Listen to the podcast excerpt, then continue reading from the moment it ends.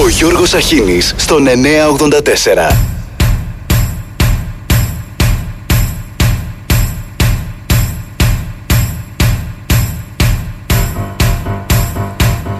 Καλημέρα, καλημέρα. Τετάρτη, 18 μήνας.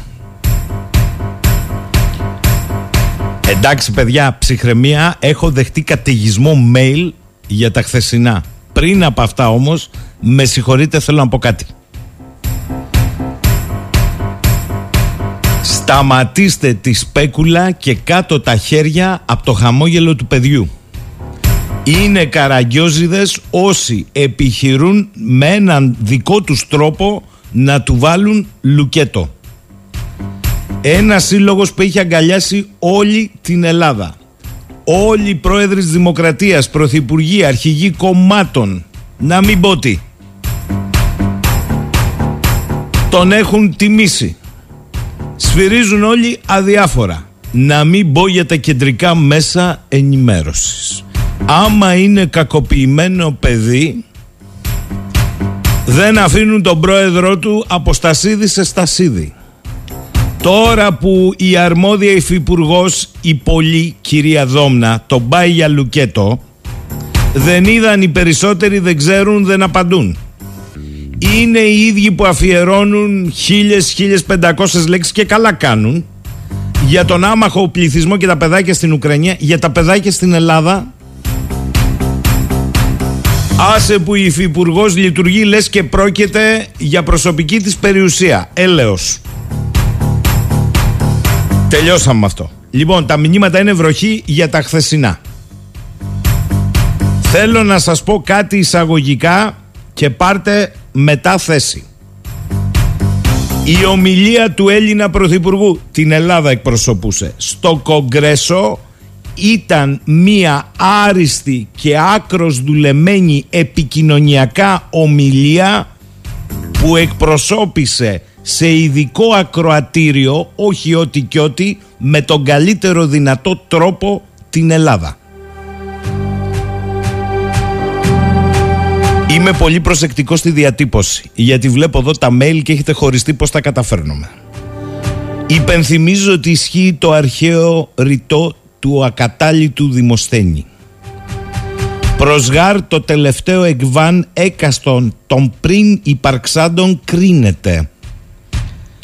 Με βάση τα αποτελέσματα του τελευταίου συμβάντος κρίνονται όλα τα προηγούμενα. Η ρίση δηλαδή του Δημοσθένη σημαίνει ότι όλα όσα προηγήθηκαν και συνέβαλαν στη δημιουργία μιας κατάστασης κρίνονται από το τελικό αποτέλεσμα.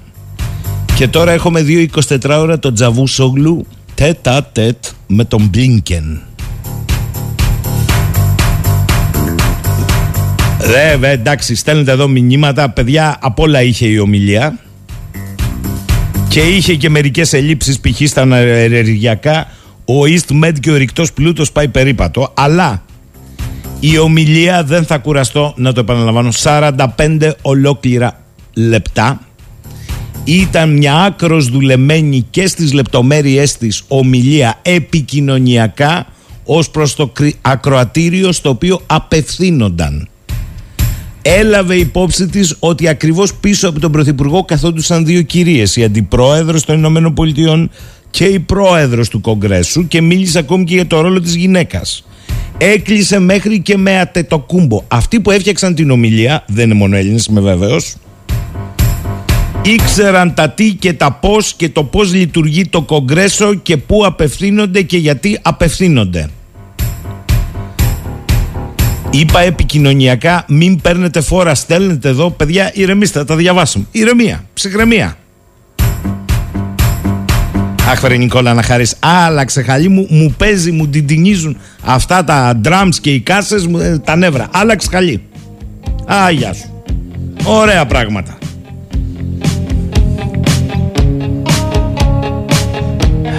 Ο Πρωθυπουργός θα πήγε πολύ καλά στην ομιλία του λοιπόν. Και για τις απειλές που υφίσταται η χώρα και για το τι συμβαίνει στην Κύπρο αλλά, αλλά, πολλοί είναι αυτοί και εγώ ανάμεσά τους που έστω και δύο-τρεις φορές τη λέξη Τουρκία θα ήθελα να την ακούσω. Δεν λησμονώ ότι εμφανίστηκε ενώπιον της κοινή συνεδρίας της Βουλής και της Γερουσίας σε ένα σκηνικό που μόνο οι Αμερικάνοι ξέρουν να δημιουργούν.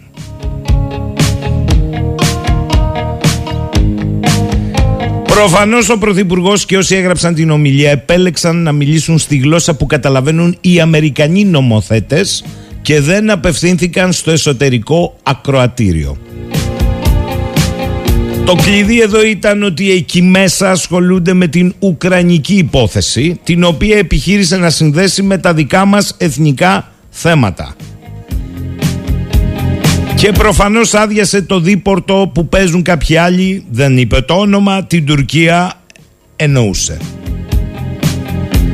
Καταλαβαίνω βεβαίως όλους μία, δύο, τρεις φορές εγώ τη λέξη Τουρκία θα ήθελα να την ακούσω. Και στο σημείο για την εισβολή και κατοχή της Κύπρου και για τις υπερπτήσεις στα νησιά. Θα ήθελα να ακούσω και για τον EastMed και για τον ορυκτό πλούτο της χώρας. Αλλά μπορεί να κατανοώ το επιχείρημα από διπλωμάτες και συναδέλφους μου ότι μίλησε σε αμερικανικό ακροατήριο όχι σε ελληνικό καταλαβαίνω τα επιχειρήματα που ξεδιπλώνονται σέβομαι του καθενός τη γνώμη θεωρώ όμως ότι ορισμένα πράγματα μπορούσαν να προσδώσουν σε μια πάρα πολύ καλά ετοιμασμένη ομιλία πολύ περισσότερα Επαναλαμβάνω όμως ισχύει η ρίση του Δημοσθένη. Προσγάρ το τελευταίο εκβάν έκαστον των πριν υπαρξάντων κρίνεται. Ναι, ναι Ματούλα, ναι, είναι και λίγο λάθος αυτοί που το έγραψαν δεν τα ξέρουν όλα η ταύτιση του Αζόβ Στάλ με το Μεσολόγγι. Συμφωνώ.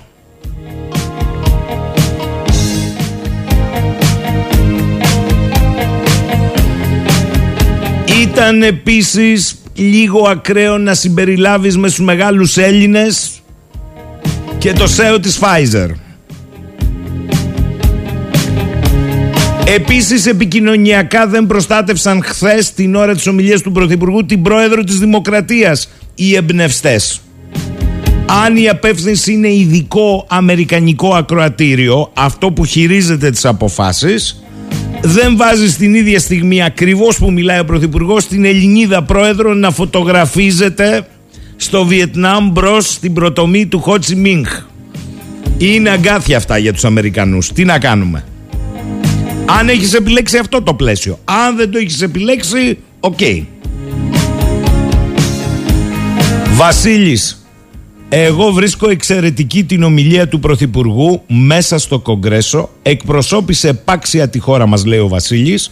Και σκέφτομαι πολλές φορές ότι οποιοδήποτε Έλληνας πολιτικός θα βρισκόταν στην πλεονεκτική θέση να μιλήσει σε αυτό το σώμα δεν θα μπορούσε να συμπεριφερθεί διαφορετικά. Μαρία, καμία αναφορά στην Τουρκία, δέκα φορές στη Ρωσία, γίναμε πιο αντιρώσοι από τους αντιρώσους λες και ήμασταν πολωνική πολιτική τάξη και όχι Έλληνες. Κωστής, αν το Μεσολόγγι σύγχρονο είναι το Αζόφ Στάλ κατά την ομιλία, τότε ο Γερασίμοφ των Ρώσων είναι ο Ιμπραήμ, ο Πούτιν είναι ο Μαχμού το δεύτερος και ο Ζελένσκι ο Μαυροκορδάτος.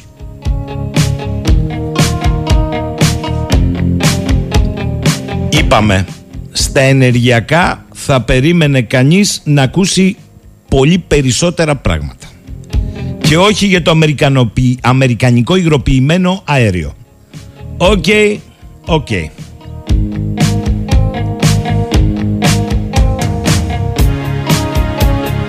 Καλημέρα στον Αναστάση. Μια χαρά τα πήγαμε από πλευράς επικοινωνίας και ομιλίας. Το ερώτημα, βρε Γιώργη, είναι τι μένει μετά; Αυτό θα το δούμε μέχρι το τέλος της εβδομάδας αρχές της άλλης. Μη βιάζετε, θα διαβάσω τα μηνύματα όλα ένα-ένα, αλλά έτσι όπως τα στέλνετε δεν θα προλάβουμε να πούμε τίποτα. Ο Αλέξανδρος, ωραία η ομιλία του Πρωθυπουργού, ωραία και τα χειροκροτήματα, όλα ωραία. Αν μέσα σε αυτά δεν είχε μετατρέψει το ελλαδικό κράτος σε εργαλείο αξιοποίησης συμφερόντων φίλων και συμμάχων του, αν είχε κάνει πράξη τις προεκλογικές του δεσμεύσεις, αν δεν είχε διχάσει τους Έλληνες, τότε θα είχα λόγο να χαρώ πολύ περισσότερο με αυτή του την αξιοπρεπή παράσταση στα θεσμικά όργανα των ΗΠΑ. Μέχρι να δω όμως τα αποτελέσματα της εξωτερικής του πολιτικής, γιατί Συμβούλιο Εθνικής Ασφαλείας δεν είδα, μέχρι τότε λοιπόν θα σηκώνω το σταυρό της επιβίωσης εντός του ελλαδικού κράτους, της μόνης Αφρικανικής χώρας με λευκούς κατοίκους, ακόμη λευκούς, την οποία κατάντησε ο λαός της με τις επιλογές περίγυλο ολόκληρου του πλανήτη. Αυτά λέει ο Αλέξανδρος. Ο Σταύρος, καλημέρα σας. Τα μάθατε, σωθήκαμε από χθες το βράδυ, ζήτω. Η Κατερίνα έκανε ολόκληρο χρονογράφημα. Τη χθεσινή εκπομπή την περίμενα πώς και πώς. Επίσκεψη πρωθυπουργού στην Αμερική. Έλα όμως που είχα σημαντικό ραντεβού που δεν έπαιρνε αναβολή. Λέω μέχρι τις 10 παρά θα έχω τελειώσει. 10 παρά 5 ακόμη εκεί. Γιατρέ μου τι οφείλω. 70 ευρώ μου λέει, αλλά χωρίς απόδειξη μόνο 50. Διαλέγω το δεύτερο. Πήγε 10 και πάταγα το κουμπί του ασανσέρ για την έξοδο. Ανοίγω δεδομένα, βάζω το σταθμό σας, σταθμό μας, και σιγά μην πιάνει εκεί μέσα. Τέταρτος, τρίτος, δεύτερος, πρώτος όροφος, ισόγειο. Βρίσκω σήμα και ακούω τι, Αμερικανικό ύμνο. Μπα σε καλό του σκέφτομαι. Τι συνέβη; Λάθος συχνότητα. Ξεκινάει η εκπομπή, εξηγείται βιαστικά και εξάγρυπνα για τα σημαντικά από την άλλη άκρη του Ατλαντικού. Κουικογραβάτες, τιμές 200 ετών από την Επανάσταση, Ατάκες μπερδέματα. Εκεί μετά του κολοκοτρόνι έφτανα έξω από το ψαράδικο που ήθελα λέει σαρδέλα για το παιδί. Χατήρι δεν του χαλάω, δεν είναι δάκια στα κόστ. Το ράδιο συνεχίζει πιο χαμηλά, μας πάρουν χαμπάρι και χθιοπόλες. Διαλέγω χωρίς να δω τιμή, τα καθαρίζει, λέω πόσο οφείλω, 11 ευρώ το 1,5 κιλό σαρδελίτσες, 7 ευρώ το κιλό, χαλάλι φαίνονται φρέσκες. Προχωρώ, συνεχίζω, λέει να ακούω 9,84. Στον Μπαϊντενάκι είμαι μπροστά στο ποροπαντοπολείο. Εδώ μου γυαλίζουν κάτι βλήτα και ένα μπρόκολο. Βάλτα, λέω στη μανάβη, απομακρύνομαι να ακούω πιο καθαρά. Μου δίνει τσάντα και μου λέει 4,70 τα βλήτα. Έκανε ρεπορτάζ η ακροάτρια. Και 5 ευρώ το μπρόκαλο. Ξαναχαλάλι, βιάζομαι, λέμε.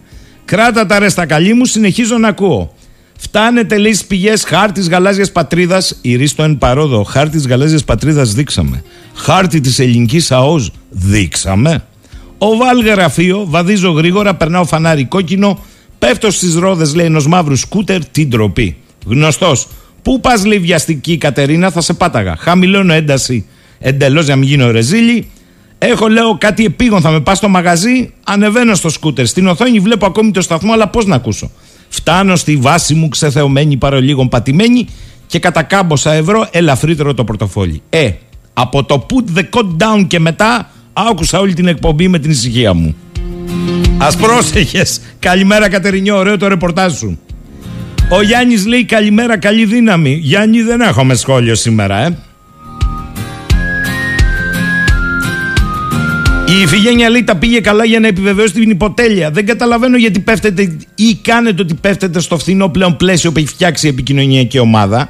Τι θέλουμε να πούμε, Ότι η Ελλάδα έχει ανάγκη από το κουμπό και άλλα εύκολα και φθηνά για να επιβεβαιώνεται στο εσωτερικό η αρχοντοχωριάτικη αίσθηση ότι ανήκουμε στον προοδευτικό δυτικό κόσμο; Αφήστε κύριοι καθρεφτάκια για ηθαγενείς. Από στρατιωτικοποίηση ακούστηκε κάτι; Όχι, κύριοι, καμιά αλλαγή. Μόνο φρουφρού και οικογενειακές επενδύσεις σε πολιτικό κεφάλαιο. Οκ. Ο Γιάννης λέει καλημέρα. Μία μόνο παρατήρηση σχετικά με την ομιλία του Πρωθυπουργού στο Κογκρέσο. Κατά την άποψή μου, έπρεπε να γίνει πιο σαφής αναφορά στο casus belli από την Τουρκία. Παιδιά, όλοι αν ήμασταν μια μέρα πρωθυπουργοί, εντάξει, έχετε δίκιο για τις παρατηρήσεις. Δεκτά, θα ακούγονται όλα. Αλλά να μην ξεφεύγουμε. Η ομιλία, θα το επαναλάβω, δεν, δεν με ακούτε. Επικοινωνιακά ήταν από τις πιο δουλεμένες ομιλίες. Αρέσει ή δεν αρέσει, βγάλτε τα γυαλιά, ξέρετε ποια γυαλιά εννοώ, και δείτε το λιγάκι ανοιχτά. Εδώ συζητάμε για τις ελλείψεις, παραλήψεις και τις λάθος ταυτίσεις. Τώρα ανέπεισε αυτό το ακροατήριο, αυτό θα έπρεπε να σας απασχολεί και να μας απασχολεί. Ποια είναι τα αποτελέσματα, τι θα συμβεί από εδώ και κάτω; Ησυχάσαμε; Διότι έφυγε ένας πελάτης με τα F35 και έρχεται ο άλλος πελάτης με τα F16. Και ονοώ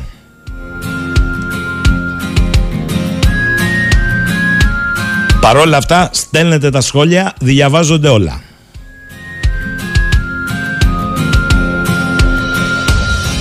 Ενώ γίνονται αυτά του Κογκρέσου το ανάγνωσμα, γίνονται και άλλα. Τα οποία καλόν είναι να μην τα περνάμε κάτω από τη βάση με περίεργο τρόπο. Διότι σήμερα η ΕΝΙΠΕΚ του Αλέξη του Μητρόπουλου έβγαλε μία ανακοίνωση ότι οι Έλληνες είναι οι πιο γερασμένοι συνταξιούχοι με, και ταυτοχρόνως εργαζόμενοι με το μεγαλύτερο ηλικιακό όριο απόδοσης σύνταξης. Τι μου λες; Συμβαίνουν αυτά εδώ. Ταυτοχρόνως μας ανακοίνωσε και μία απόφαση σταθμό του Πρωτοδικείου Αθηνών, προσέξτε, παραμένουν στην εργασία τους 14 εργαζόμενοι ενός Δήμου του Δήμου Αγίου Δημητρίου που είχαν προσληφθεί μέσω COVID και θα απολύονταν με τη λήξη των συμβάσεών τους. Αυτό μάλλον παίζει και αλλού. Στο μεταξύ προκύπτει γύρω από όλα αυτά νέο θέμα. Μικρότερες συντάξεις με τη διαδικασία fast track. Υπάρχει μια λεπτομέρεια μέσα στον ΕΦΚΑ για τους μελλοντικούς συνταξιούχους και άντε και μπορεί να τη βγάλει κάποιος. Αν δεν μπορεί να τη βγάλει τι γίνεται;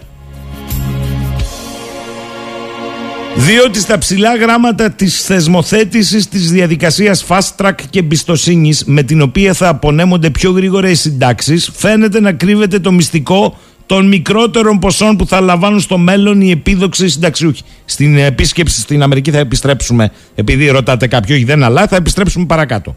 Το κρίσιμο στοιχείο είναι εκείνο της έβρεσης, λέει, του ασφαλιστικού χρόνου για να εκδοθεί η σύνταξη. Ο ΕΦΚΑ λοιπόν ορίζει ότι αν υπάρχει χρόνος ασφάλισης που δεν μπορεί να τεκμηριωθεί, τότε θα γίνεται αποδεκτός με απλή αίτηση του ενδιαφερόμενου. Όμως, το ποσό της σύνταξης που θα προκύπτει από αυτόν ακριβώς το χρόνο ασφάλισης θα υπολογίζεται με βάση τις χαμηλότερες εισφορές που αντιστοιχούν στο ημερομίσθιο ανειδίκευτο εργάτη αν πρόκειται για μισθωτό ή στην κατώτερη ασφαλιστική κατηγορία αν πρόκειται για ασφαλισμένο επαγγελματία ή αγρότη. Πρακτικά αυτό σημαίνει ότι αν δεν υπάρχει καταγεγραμμένο το ασφαλιστικό ιστορικό, για παράδειγμα για έναν ελεύθερο επαγγελματία, ο ΕΦΚΑ θα υπολογίζει τη σύνταξη όχι με βάση τις εισφορές που πλήρωσε ο ασφαλισμένος, αλλά με την ελάχιστη σύνταξη που δίνει η κατώτατη κλίμακα εισφοράς. Άρα πολλοί συνταξιούχοι μελλοντικοί μάλλον θα βρεθούν αντιμέτωποι με τη δυσάρεστη έκπληξη να αποδεχτούν να λάβουν μικρότερη σύνταξη με τις απώλειες να υπερβαίνουν και τα 200 ευρώ. Συμπέρασμα. Τι σας λέγανε για τις πουλιες; Πετάξτε τις γιατί μηχανογραφηθήκαμε. Ξεχάστε το. Βρείτε ό,τι έχετε γιατί και στη μηχανογράφηση χάθηκαν πολλά.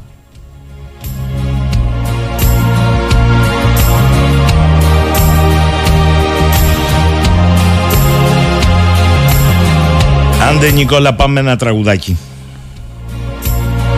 Έχω τη ρίζα μου στο βράχο. Το βλέμμα μου στον ουρανό. Τον ήλιο έχω αδερφό μου. Και στα φαράγγια κατοικώ Έχω μια θάλασσα δικιά μου. Φίλο μου έχω το βοριά Έχω στολίδι στα μαλλιά μου. Μία χιλιοχρόνη ελιά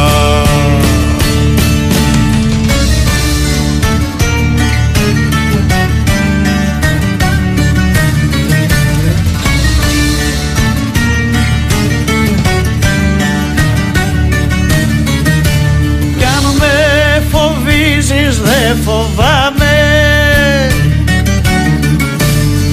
Κι αν με σκοτώσεις ξανά ζω Κι αν με χτυπήσεις και ματώσω.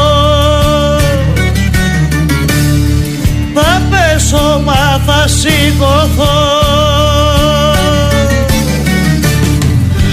Έχω την πέτρα συντροφιά μου Έχω την πέτρα να αγαπώ. Έχω την πέτρα να δαγκώνω Για να περνάω τον καημό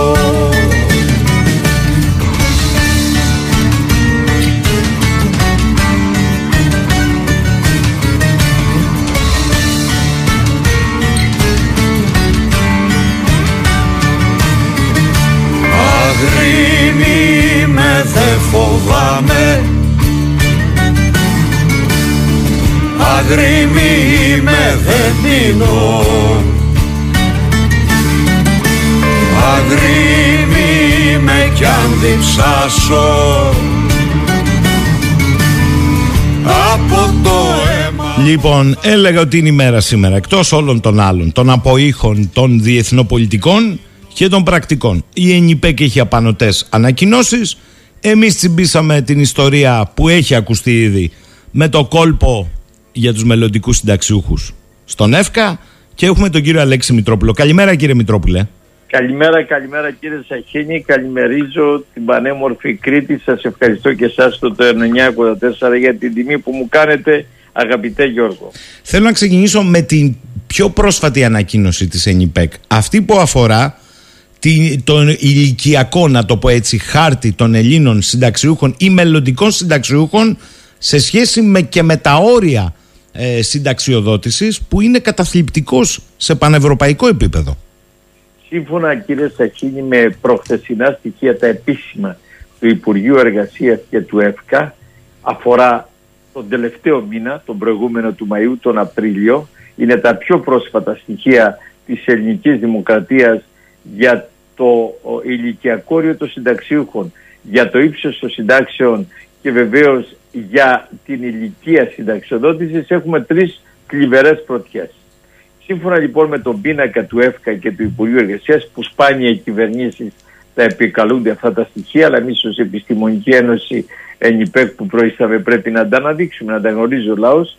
Οι Έλληνες συνταξιούχοι είναι οι γυρεότεροι συνταξιούχοι σε όλη την Ευρωπαϊκή Ένωση των 47 χωρών.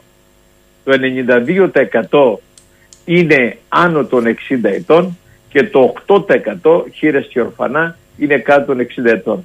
Το λέω αυτό διότι παίχτηκε μια ανηθικότητα σε βάρος του λαού από, τις δανει... από τους δανειστές και τις μνημονιακές κυβερνήσεις διότι για να αυξήσουν κι άλλο τα όρια ηλικίας λέγανε από το 10 μέχρι και το 18 ότι οι Έλληνες συνταξιούχοι είναι οι νεότεροι, οι νεαρότεροι, οι νεότεροι οι, οι, οι, ηλικιακά συνταξιούχοι στην Ευρώπη. Είμαστε οι πιο γερασμένοι με τα επίσημα στοιχεία της λίστας Χατζηδάκη που είναι πριν τρεις μέρες. Μάλιστα. Άρα λοιπόν είμαστε οι πιο ε, γερασμένοι. Το στοιχείο αυτό το αναδεικνύουμε απλώς μπορεί να τον δούμε από την ιστοσελίδα του ΕΦΚΑ οι αξιότιμοι ακροατές. Το δεύτερο, έχουμε τις πιο μικρές συντάξεις στην Ευρωζώνη.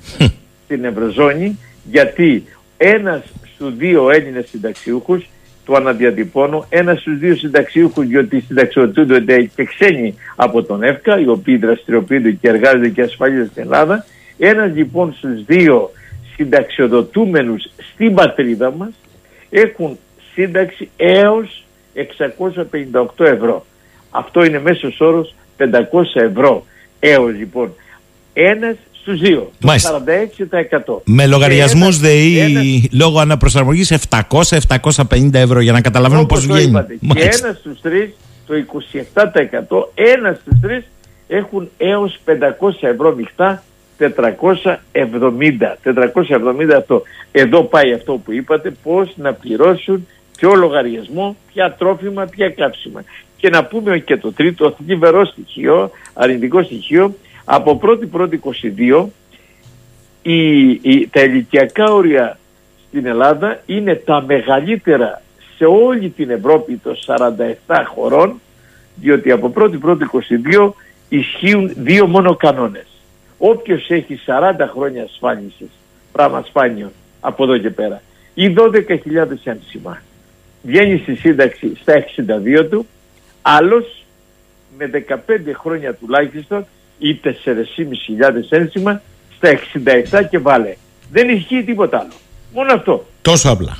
Τόσο απλά. Άρα έχουμε και τα μεγαλύτερα όρια. Αυτό επειδή και εδώ παίχτηκε μια ε, ε ανήθικη ε, ε, αυτή επιχείρηση, προσπάθεια των δανειστών και των μνημονιακών εδώ κυβερνήσεων να πούνε ότι βγαίνουμε νωρίτερα, έχουμε μεγαλύτερες συντάξεις και ούτω καθεξής. Κι όμως τα στοιχεία είναι αδυσόπιτα, είναι του Υπουργείου Εργασίας και του ΕΦΚΑ και είναι μόλις προχθεσινά αφορούν το μήνα Απρίλιο, το μήνα το προηγούμενο του Μαΐου που διανύουμε Κύριε Σαχίνη. Κύριε Μητρόπουλε, το δεύτερο σχόλιο που θέλω πολύ σύντομα να μας κάνετε είναι με βάση μια άλλη ανακοίνωση ΕΝΙΠΕΚ ε, που δημοσιεύει, που γνωστοποιεί ότι δημοσιεύτηκε επίσημα η απόφαση 322 του Αρίου Πάγου Ολομέλειας ε, Ολομέλεια να πω για εκείνο τον παρουσιαστή που δεν ξέρει σημαίνει ότι είναι το σύνολο των τμήματων του Αρίου Πάγου. Όχι οι, οι, όλοι μαζί ψήφισαν, έχει πλειοψηφίες και μειοψηφίες. Λοιπόν, που έκρινε αντισυνταγματικές περικοπές των γιατρών του ΕΣΥ του 12 και λέτε η ΕΝΙΠΕΚ ότι να πως ανοίγει ο δρόμος για αναδρομική αύξηση των μισθών και των συντάξεων.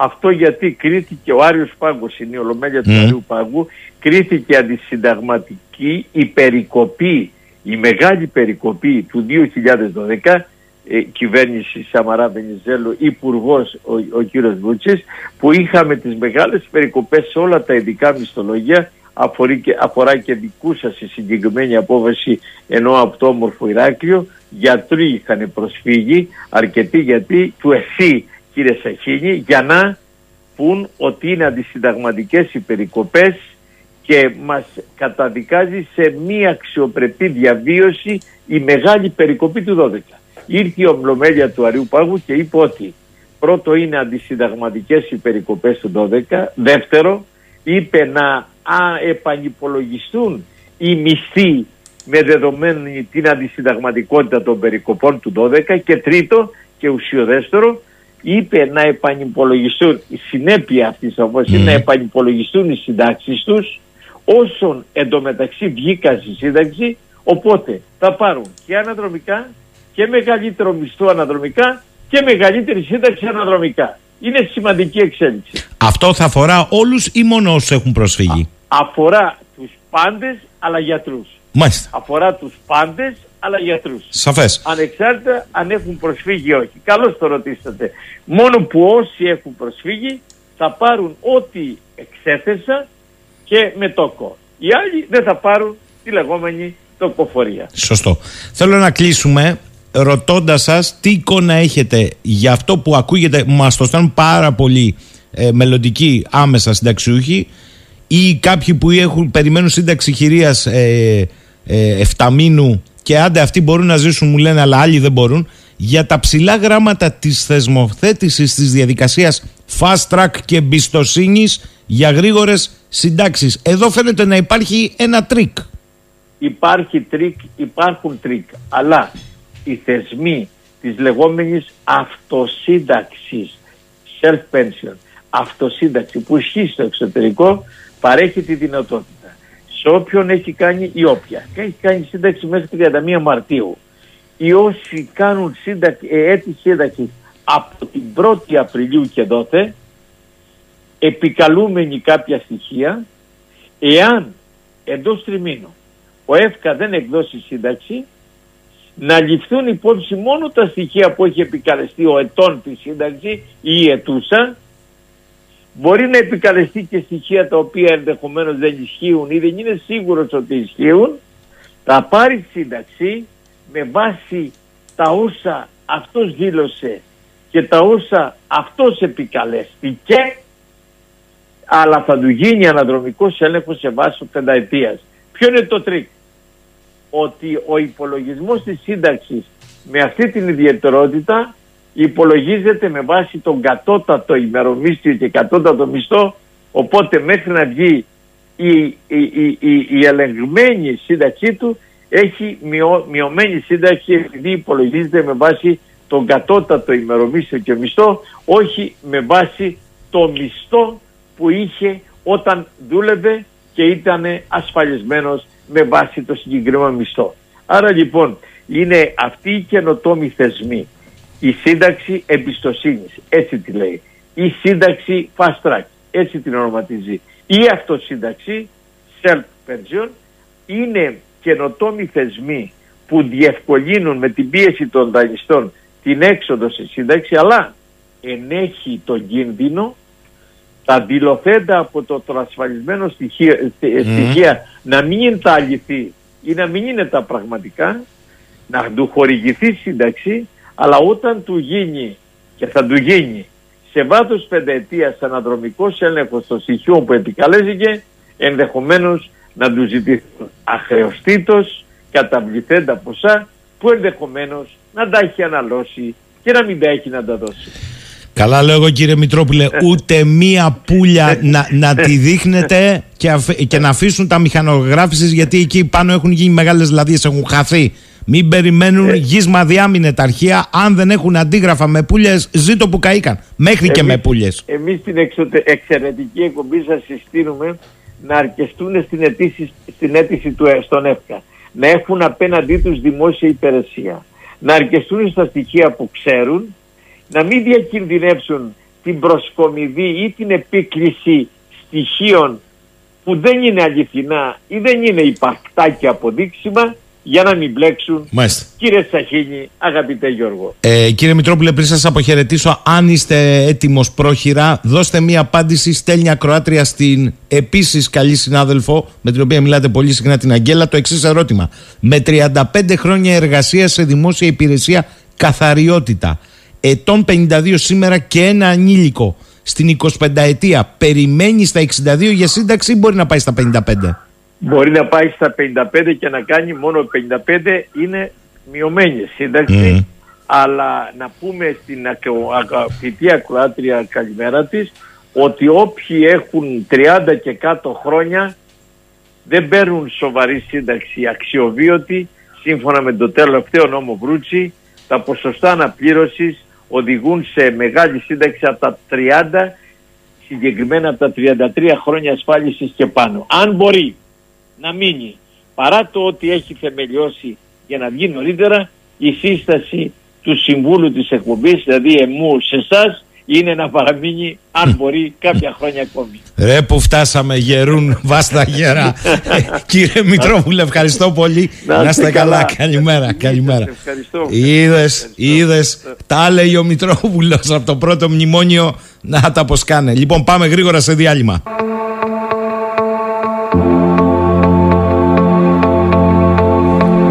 Λοιπόν, δεν ξεχάσαμε τα σχόλια μετά τις 11 έχουμε αναλυτική συζήτηση για το Κογκρέσο και όχι μόνο. Λοιπόν, λέει ο Γιάννης από τη Σκωτία, από τη Γλασκόβη. Καλημέρα, λέει από την Ηλιόλουστη σήμερα Γλασκόβη. Επιτέλους, ρε Γιαννάκο.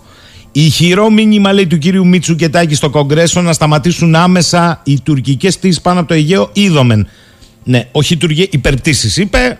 Καλό, όλοι κατάλαβαν προφανώς, αλλά εμείς θέλαμε να τα ακούσουμε. Εγώ, λέει ο Χρήστος, έχω μια ερώτηση προς τους αντιλαϊκιστές το βιωτικό επίπεδο των πολιτών έχει πέσει 20 φορές κάτω από το επίπεδο που ζούσαν επί δεκαετίες. Έχουν μια απάντηση. Ο Φώτης.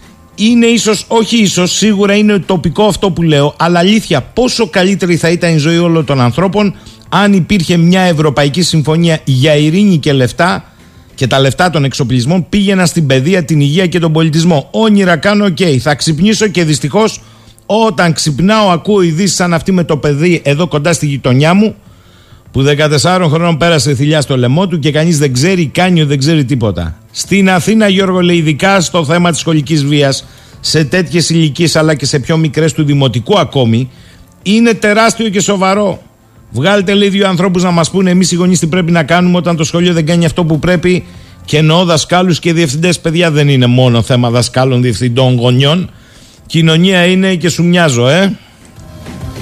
Αργύρης, οι μοναδικοί που μπορούσαν να μιλήσουν στο Κογκρέσο και να είναι, πώς το λένε, μέσα στα πράγματα ήταν οι πλειοκτήτες μας γιατί μιλάνε τη γλώσσα του χρήματος και οι γερουσιαστές μόνο αυτοί καταλαβαίνουν. Ο Σάκης, τόσο ο ελληνικός λαός όσο και ο τουρκικός καθόμαστε και μας τσακίζουν τις ζωές ένα σουλτάνος, πέντε κοτσαμπάσιδες και οι μπρούκλιδες. Αυτή είναι λέει η αλήθεια και μόνο. Σωτήρης, Καλημέρα από Πάτρα. Ωραία τα επικοινωνιακά και προσωπικά δεν συμφωνώ με όλα αυτά που είπε. Αλλά στη διπλωματία δεν υπάρχουν σταθερές συμμαχίες, αλλά σταθερά συμφέροντα. Εμείς μέχρι τώρα τα έχουμε δώσει όλα και δεν έχουμε πάρει τίποτα. Σάβας, λέει χθες ο Χατζηνικολάου στο βαρουφάκι, μα τίποτα δεν βλέπετε καλό με το Μητσοτάκι, όλα μαύρα, είσαστε τόσο αρνητικός. Τι πρέπει να απαντήσει λέει πρόεδρος κόμματος; Εγώ δεν είμαι μέρα 25, δεν υπερασπίζομαι κανέναν. Αλλά ο Χατζη Νικολάου τα βλέπει και όλα καλά απ' την άλλη και δεν νομίζω να υπάρχει κάποιος από τα χαμηλά στρώματα πολίτης που να μην υποφέρει. Εδώ μιλάμε για τρελά πράγματα. Ε, Σάβα να απευθυνθείς όμως εκεί, ε. Θα ήταν ορθότερο. Νομίζω ότι είναι να σου πω εγώ τώρα εδώ. Δεν το έχουμε ακούσει κιόλας. Λοιπόν, προχωράμε. Γιατί τα γεωπολιτικά είναι το ένα κομμάτι. Αλλά αυτό εμπλέκεται με τα ενεργειακά, για τα οποία η αλήθεια είναι χθες δεν, δεν γίναμε σοφότεροι, δεν ακούσαμε τίποτα για τον EastMed, δεν ξέρω τι έγινε πίσω από τις κλειστές πόρτες, δεν ακούσαμε τίποτα για την αξιοποίηση του δικού μας ορυκτού πλούτου. Άκουσα για κάτι ηλεκτρικά καλώδια από την Αίγυπτο με ΑΠΕ. Hello. Hello. Θα το ξαναπώ. Hello. Άντε, να μιλήσω κι εγώ Αμερικάνικα. Από ΑΠΕ ηλεκτρική ενέργεια από την Αίγυπτο που δεν μπορεί να καλύψει τα δικά της με ζόρ κοιτάσματα. Καλά. Λοιπόν, θέλω σήμερα να πάω μετά τον κύριο Παναγιωτάκη στον κύριο Χρήστο Κολοβό ο οποίος βεβαίως για χρόνια ήταν στην καρδιά του Λιγνίτη για τη ΔΕΗ. Καλημέρα κύριε Κολοβέ. Καλημέρα κύριε Σαχίνη, καλημέρα στους ακροατές και στις ακροατρίες σας. Κύριε Κολοβέ, πριν μου πείτε οτιδήποτε για τα καθημάς, θέλω να σας ρωτήσω αν έχετε πάρει χαμπάρι αυτό το, ε, πώς να το πω, της κολοτούμπας του ανάγνωσμα στην Κομισιόν. Τη μία θα πείτε ότι πληρώσατε σε ευρώ και δολάριο και άσε τους Ρώσους να το μετατρέψουν, το φυσικό αέριο λέω, σε 48 ώρες σε ρούβλι. Την άλλη όχι δεν θα το κάνετε έτσι γιατί είναι κυρώσεις. Μετά κάντε το έτσι, μετά η έννοια άνοιξα και πληρώνω σε ρούβλι, κακός άνοιξες, μετά καλός άνοιξες. Αυτό το, το χαμό τον έχετε πάρει χαμπάρι; Κοιτάξτε, η αλήθεια είναι ότι η Ευρώπη είναι ενεργειακά εξαρτημένη από την ε, Ρωσία και κυρίως όταν λέμε Ευρώπη εννοούμε την ε, Γερμανία, την μεγαλύτερη ε, βιομηχανική χώρα στο κέντρο της Ευρώπης η οποία από την εποχή του Βίλι Μπραντ είχε κάνει την Ostpolitik ώστε η γερμανική βιομηχανία να τροφοδοτείται με ευθυνή ενέργεια από τη Ρωσία.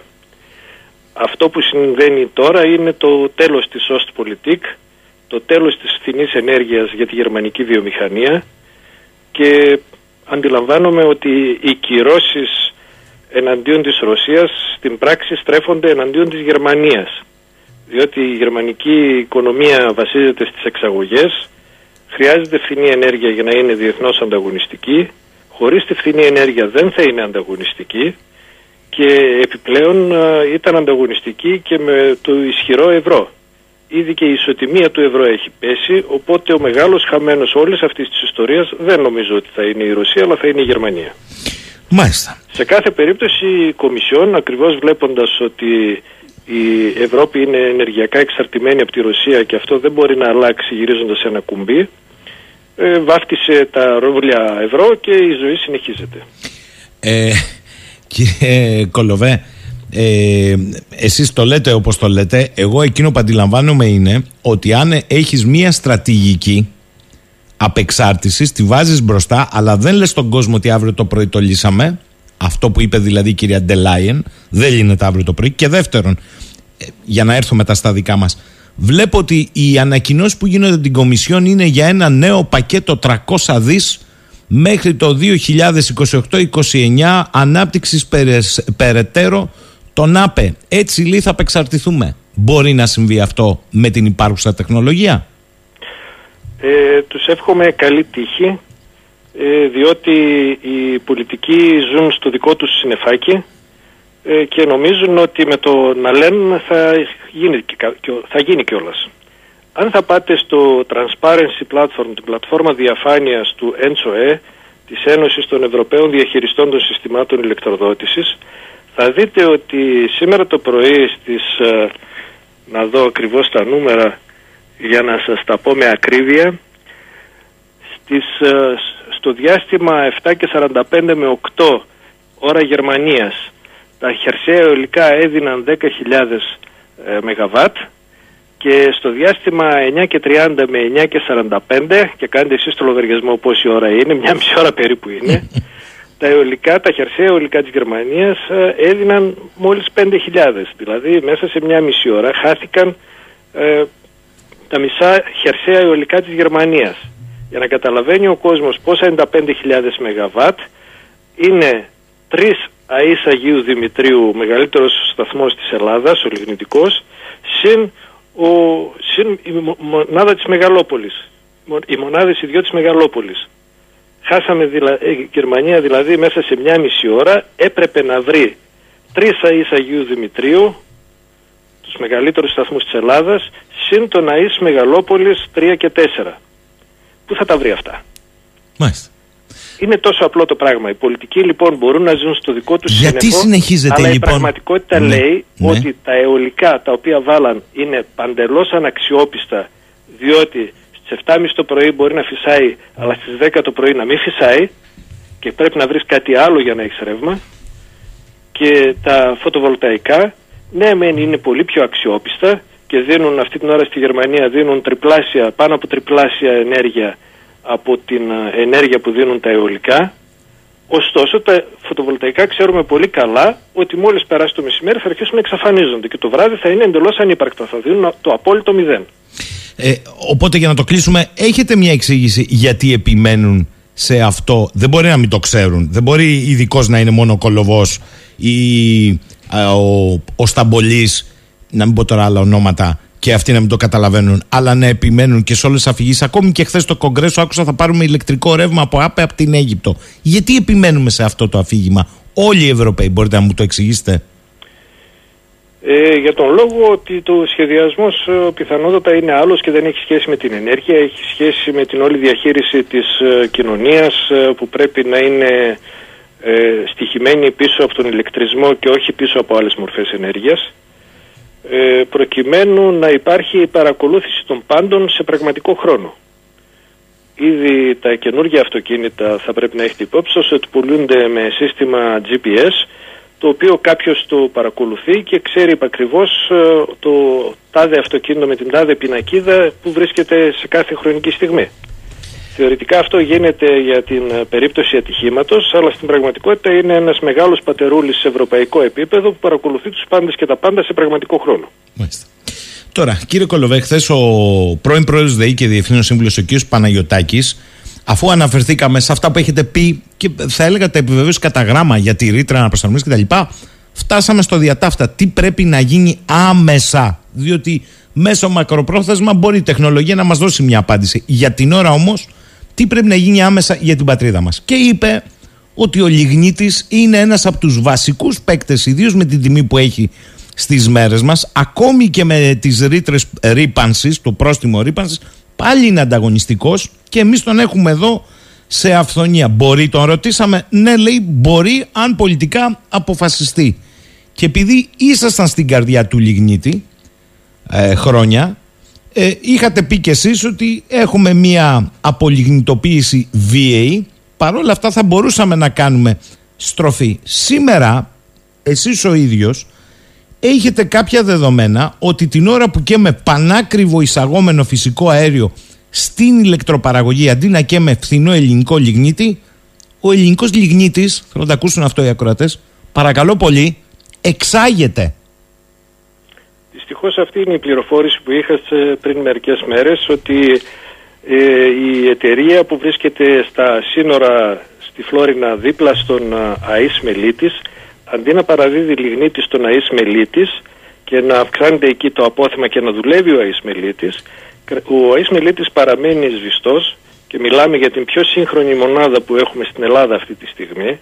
Είναι ο ΑΙΣ Μελίτης κοντά στα ελληνοσκοπιανά σύνορα παραμένει κλειστός και το ορυχείο παραδίδει λιγνίτη στην απέναντι με πλευρά των συνόρων, απέναντι ακριβώς από τον Αΐς Μελίτης υπάρχει η καρδιά της ηλεκτροπαραγωγής των Σκοπίων, η κρατική εταιρεία παραγωγής των Σκοπίων που εκμεταλλεύεται το ίδιο κοίτασμα που έχουμε και εμείς στην περιοχή της Φλόρινας, γιατί ο Λιγνίτης δεν ξέρει από σύνορα, ε, και, ε, και γιατί ο ελληνικός Λιγνίτης στα Σκόπια και με το Βαριαδάκι έρχονται τα αιωρούμενα σωματίδια στον ε, νομό της Φλόρινας. Μάλιστα. Τόσο καλά. Μισό λεπτό. Ε, θυμάμαι ότι πριν 10 μέρες μας είχατε πει, όταν σας είπαμε εμείς ότι έχει μπει ο Λιγνίτης, είπατε δεν είναι έτσι ακριβώς. Ο Λιγνίτης σε αυτή τη φάση, αυτό μας είχατε πει, πάει σε αποθεματοποίηση. Τέλος πάντων, να πούμε ότι ρε παιδί μου για μια δύσκολη. Τώρα μας λέτε ούτε αυτό γίνεται τουλάχιστον ε, στο, στη, στη μονάδα, στην περιοχή της Μελίτης. Σωστά; Σωστά, διότι αν δείτε τα στοιχεία λειτουργίας των λιγνητικών μονάδων, τα οποία δημοσιεύονται στην πλατφόρμα διαφάνειας του ΕΝΣΟΕ, του διαχειριστή των συστημάτων ηλεκτροδότησης, οι λιγνητικέ μονάδες ε, παραμένουν σβηστές και μάλιστα όχι μόνο παραμένουν σβηστές, αλλά όταν είναι να δουλέψουν, δουλεύουν για τρει-τέσσερι μέρες και μετά ε, ανάβουν και ξανασβήνουν. Για παράδειγμα, ο Ace Mellitis τώρα στον ε, Μάιο μπήκε σε λειτουργία στις 4 Μαΐου το πρωί της 4 Μαΐου και βγήκε από τη λειτουργία στις 7 Μαΐου. Η Μεγαλόπολη 4 έβαλε το απόγευμα της 10 Μαΐου και βγήκε το βράδυ της 13 Μαΐου. Δηλαδή βάζουν και βγάζουν τις μονάδες για 3-4 μέρες αλλά αυτές οι μονάδες δεν είναι για να αναβοσβήνουν κατά αυτόν τον τρόπο. Ε, να περνούν σε ψυχρή φάση. Από ψυχρή σε θερμή, από θερμή σε ψυχρή ξανά. Αυτά είναι σε βάρος ε, καταρχήν ε, του εξοπλισμού της μονάδας, ε, σε βάρος του λέβητα της μονάδας. Μπορεί να το καταστρέψει; Ρωτώ, δεν ξέρω, εσείς ξέρετε. Αν αυτός γίνει, γίνει, συνεχίσει να γίνεται σε βάθος χρόνου, ασφαλώς επηρεάζει τα μέταλλα στο λέβητα. Δεν είναι. Mάλιστα. οι μονάδες αυτές έχουν κατασκευαστεί για να δουλεύουν σε σταθερή βάση 6.500 ώρες από τις 8.700 ώρες που έχει ο χρόνος και αυτό δεν συμβαίνει λόγω ακριβώς του τρόπου οργάνωσης της αγοράς ηλεκτρικής ενέργειας στην Ελλάδα.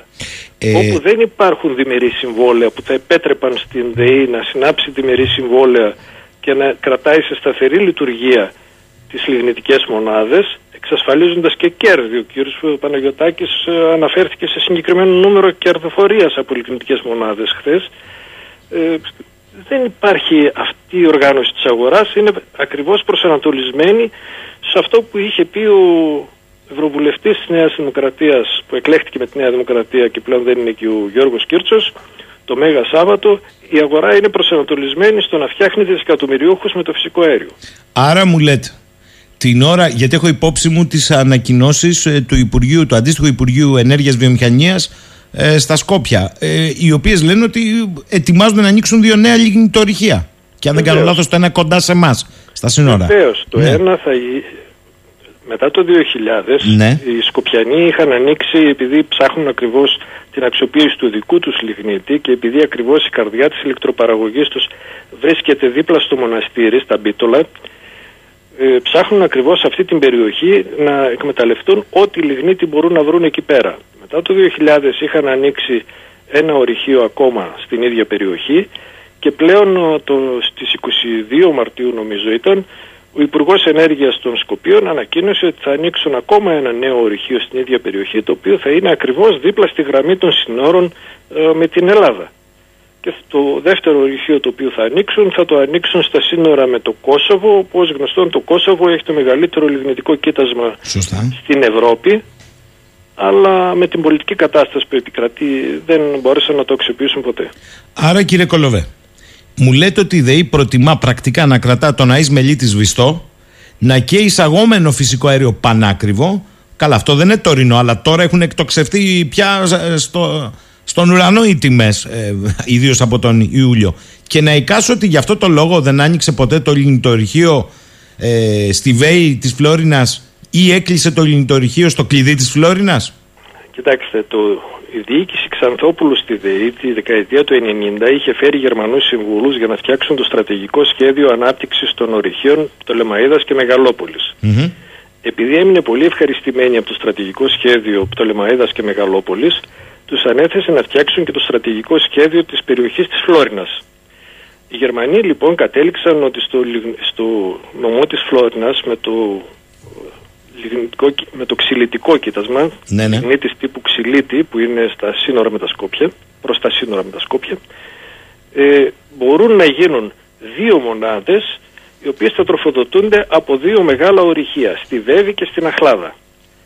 Στη Βέβη ήταν δημόσιο το ορυχείο και το εκμεταλλευόταν ένας ιδιώτης αλλά είχε κλείσει το 2000 και το λιγνητορχείο της Αχλάδας ήταν σε λειτουργία και εξακολουθεί να παραμένει σε λειτουργία. Είναι το πιο παλιό λιγνητορχείο στην περιοχή, δουλεύει από τη δεκαετία του 30, του 1930. Και έτσι έγινε ο Αΐς Μελίτης 1 και είχε δημοπρατηθεί ο Αΐς Μελίτης 2, ο οποίος όμως δεν κατασκευάστηκε ποτέ. Τι συνέβη όμως με τον Αΐς Μελίτης 1. Ο Αΐς Μελίτης 1 μπήκε σε λειτουργία το 2003, σε εμπορική λειτουργία μπήκε το 2003 και ήταν η πιο σύγχρονη μονάδα της Ελλάδας. Προκειμένου να τροφοδοτηθεί, επειδή δεν ήταν σε λειτουργία το λιγνητορυχείο, το μεγάλο λιγνητορυχείο της Βέβης, το οποίο θα ήταν ο βασικός τροφοδότης, η ΔΕΗ είχε ανοίξει ένα δικό της μικρό λιγνητορυχείο στην Αχλάδα, το οποίο το δούλεψε για τρία χρόνια. Δούλεψε και το λιγνητορυχείο, ξεκίνησε και δούλεψε και το λιγνητορυχείο στο κλειδί της Φλόρινας. Είναι περιοχές, διάφορες mm. περιοχές εκεί γύρω από τη Φλόρινα. Ταυτόχρονα είχε δημοπρατηθεί και η διάνοιξη, του, η επαναλειτουργία του λιγνητορυχείου της Βέβης το 2006. Ωστόσο το 2009 ο διαγωνισμός κηρύχθηκε άγωνος επειδή λέει έληξαν οι εγγυητικές επιστολές. Αυτή ήταν η επίσημη δικαιολογία που είναι αστεία βέβαια διότι ε, ο καθένας που ασχολείται με διαγωνισμούς γνωρίζει ότι όταν λύγει μια εγγυητική ζητάς μια παράταση από τον συμμετέχοντα και ε, παρατήρηται η ισχύ τη ε, εγγυητική. Και βέβαια δεν αντιλαμβάνομαι γιατί χρειάστηκαν τρία χρόνια για να εξετάσουν τις προσφορές. Αλλά, εν πάση περιπτώσει. Το ίδιο χρονικό διάστημα, το 2008, η ΔΕΗ έκλεισε το δικό της λιγνητορυχείο στο κλειδί και έμεινε μοναδικός προμηθευτής ε, η, η εταιρεία Λιγνητορυχεία Αχλάδας. Μα, ο ιδιώτης, μάλιστα. Ο ιδιώτης. Ο τότε πρόεδρος της ΔΕΗ, ο Τάκης Αθανασόπουλος, που είχε η ιαπωνική κουλτούρα, είχε έρθει από την Toyota ε, στο τιμόνι της ΔΕΗ. Ε, μάλλον δεν κατάλαβε ποτέ πού βρέθηκε και πού έμπλεξε, όπως διαβάζω σε ένα ιστολόγιο για το Λιγνίτη, ένα εξειδικευμένο ιστολόγιο του Λιγνίτη. Δεν κατάλαβε πού έμπλεξε και όταν το κατάλαβε ε, οδήγησε στην έξοδο το, την ηγεσία των ορυχείων της ε, ΔΕΗ. Αλλά το πουλάκι είχε πετάξει, διότι όταν δεν δουλεύει η πιο σύγχρονη λιγνητική μονάδα της χώρας, πώς θα υποκαταστήσουμε την ηλεκτροπαραγωγή, φυσικά και έχοντας φυσικό αέριο. Εκεί λοιπόν ήταν το θέμα ότι αν δεν δουλεύει ο ΑΕΣ Μελίτης, θα καίμε φυσικό αέριο. Και το ίδιο ακριβώς συμβαίνει πλέον και με τη νέα λιγνητική μονάδα. Την όχι, όχι, όχι, όχι, δεν θα, και, δεν θα καίμε φυσικό αέριο, δεν το λέτε καλά. Θα καίμε εισαγόμενο φυσικό αέριο. Να το λέτε ακριβώς όπως είναι. Ναι, θα με 100% φυσικό αέριο, προκειμένου, όπως είπε ο κύριος Κίρτσο, να κάνουμε δισεκατομμυριούχους με το φυσικό αέριο. Διότι στα λεφτά είναι η ιστορία όλη. Και έτσι μας εξηγείτε και γιατί αυτή η υπερσύγχρονη μονάδα, εδώ ευχαριστώ για το link που μου στείλατε, πραγματικά είναι υπερσύγχρονη, με drone λήψεις, αλλά δεν λειτουργεί. Ε, απίστευτα πράγματα. Λοιπόν... Ναι. Ε, στις λήψεις με το drone που έγιναν πρόσφατα στις αρχές Μαΐου στην νέα υποκατασκευή μονάδα από το Λεμαΐδα 5 φαίνεται ότι δεν έχουν μπει στη θέση τους ε, καταρχήν οι μετασχηματιστές ε, που θα βγαίνει το ρεύμα από τη μονάδα για να τροφοδοτηθεί στο δίκτυο. Και ακόμα και αν η μονάδα ολοκληρωθεί, αν δεν μπουν οι μετασχηματιστές στη θέση τους να συνδεθούν, το ρεύμα δεν θα μπορεί να, να φτάσει στο δίκτυο. Μάλιστα. Έχουμε λοιπόν, η αυλή λιγνίτη φαίνεται να είναι αρκετά πίσω, θα πρέπει να ολοκληρωθούν τα έργα της αυλής όπου θα αποθηκεύεται ο λιγνίτης προκειμένου στη συνέχεια το ορυχείο να αρχίσει να μπορέσει να στέλνει εκεί πέρα το λιγνίτη και βεβαίως για να στείλει το ορυχείο λιγνίτη θα πρέπει να έχει και το ορυχείο λιγνίτη. Ε, ακούστε πολύ γρήγορα σας παρακαλώ. Ε, λένε κάποιοι εδώ ποια είναι η πλατφόρμα ε, που λέει ο κύριος Κολοβός είναι το Transparency Platform. Transparency όπως διαφάνεια, ναι, ναι, ναι. platform, πλατφόρμα ένσο ε, όπως ακούγεται. Αν το κλείσουν, αν το αναζητήσουν θα το ναι, βρουν. Ναι, ναι. Ε... Νομίζω, νομίζω ότι πρέπει να υπάρχει σύνδεσμος και στον ιστότοπο του ΑΔΜΙΕ. Τώρα, κοιτάξτε εδώ, λέει ο Κωστής, καλημέρα στον εξαιρετικό κύριο Κολοβό. Για ακούστε εδώ τι λέει. Έχει υπόψη του μια άλλη εταιρεία που ασχολείται, ιδιώτης λέει, με το λιγνητορυχείο στα Σέρβια της Κοζάνης στο Προσήλιο.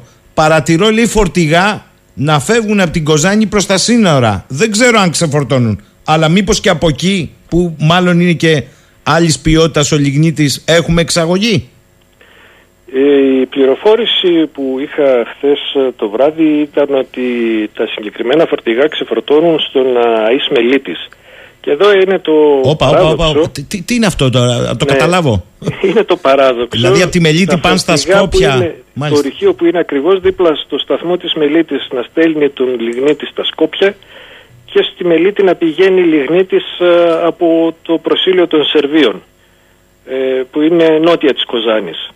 Και ασφαλώς η απόσταση είναι πολύ μεγαλύτερη επιπλέον το ορυχείο εκεί είναι υπόγειο και έχει μεγαλύτερο κοστολόγιο ενώ στην Αχλάδα είναι επιφανειακό και είναι πολύ πιο φθηνή η εξόριξη.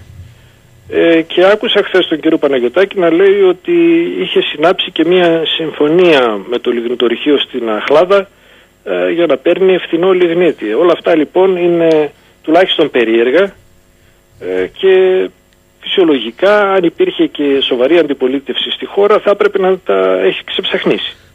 Λοιπόν κύριε Κολοβέ, ο φίλος μου ο Κούλης από Θεσσαλονίκη, καλημέρα λέει στον κύριο Κολοβό. Δηλαδή αν κατάλαβα καλά, εξάγουμε πρώτη λιγνίτη που μπορούμε να τον κάψουμε και εμείς στη χώρα βόρεια της Μακεδονίας και εισάγουμε από αυτήν πανάκριβο πλέον ρεύμα. Υπάρχουν μήπως λέει κύριε Κολοβέ επιχειρηματίες ή το κράτος που κερδίζει με αυτό το αλυσβερίσι. Ε, προφανώς.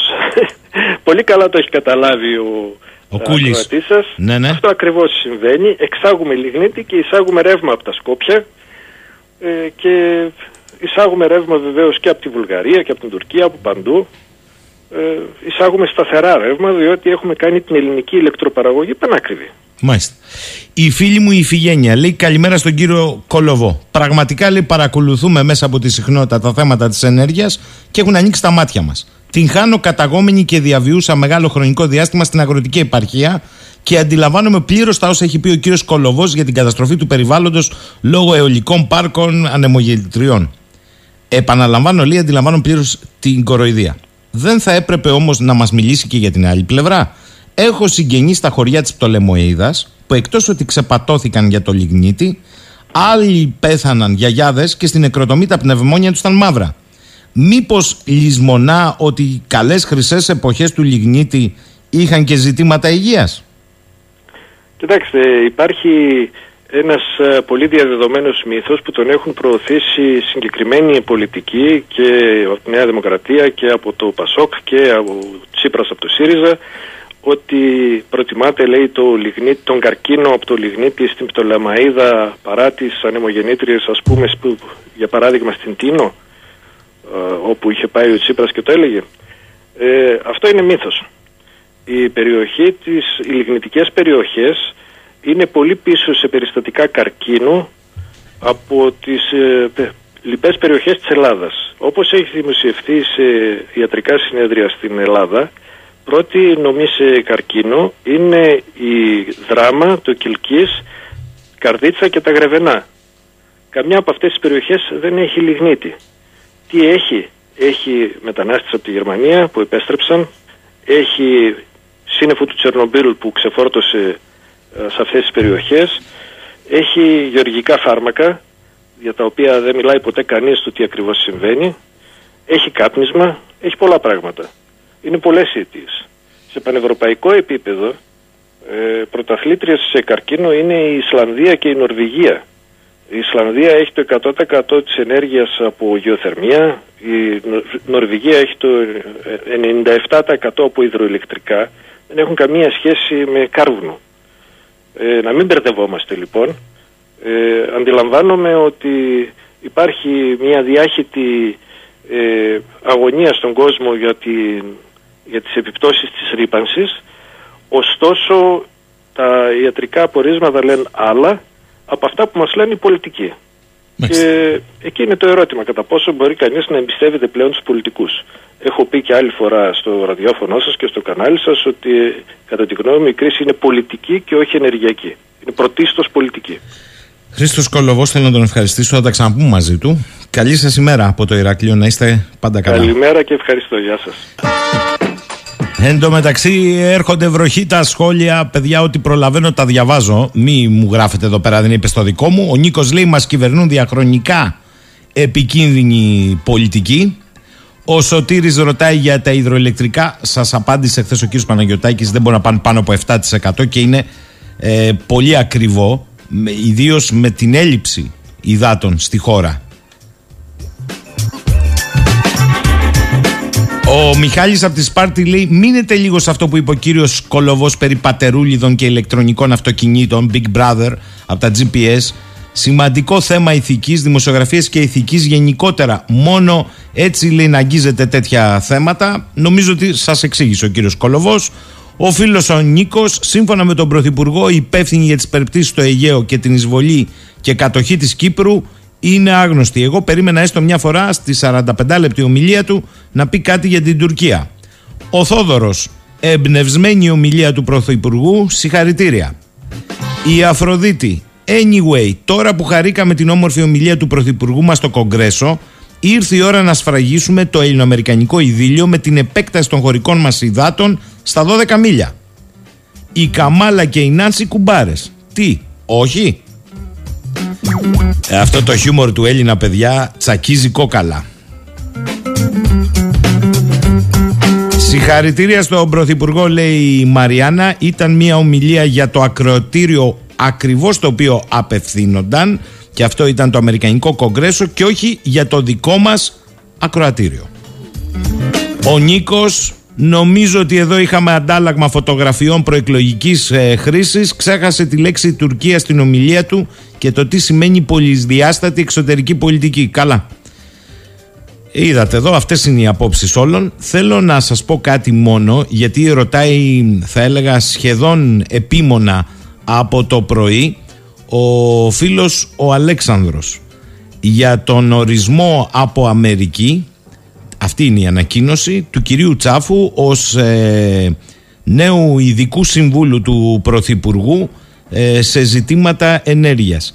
Με ρωτάει λοιπόν ο Αλέξανδρος και ειλικρινά το λέω, το έψαχνα γιατί δεν μπορούσα να το διασταυρώσω αν ο κύριος Τσάφος είναι ο ίδιος που έχει αρθρογραφήσει υποστηρίζοντας πως η πρόταση στους δύο αγωγούς EastMed με όδευση μέσω Κρήτης ε, υπηρετική Ελλάδα, Ευρώπη, Ιταλία δηλαδή ε, ή ο αγωγός που περνά από την Τουρκία αν είναι ο ίδιος κύριος που αρθρογράφησε ότι είναι πιο ελκυστική επένδυση ε, από ό,τι στο παρελθόν συγκριτικά με τον EastMed. Ναι είναι ο ίδιος, το, το βρήκαμε είναι άρθρος στην καθημερινή του κύριου Τσάφου ο οποίος ε, στα οικονομοτεχνικά ε, υποστηρίζει ότι ανάμεσα στους δύο αγωγούς ο τουρκικός είναι πιο ελκυστικός τώρα.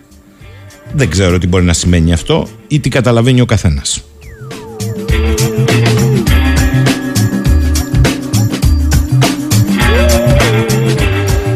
Το λέω αυτό γιατί ο Αλέξανδρος λέει από το πρωί ότι μόνο τυχαία δεν ήταν η απουσία σε αναφορά στον East Med μπορεί να σχετίζεται με αυτό.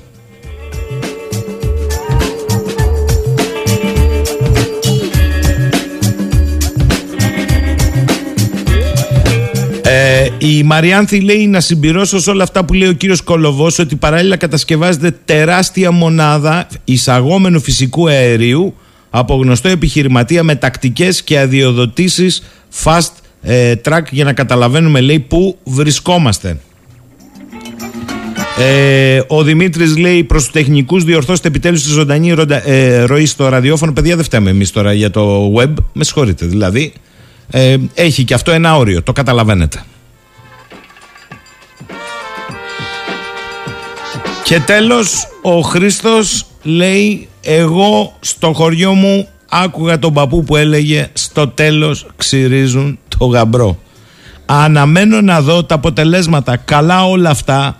Λένε οι μεν, λένε οι δε. Φύγαμε εμείς με τα F35, πάνε οι άλλοι με τα F16.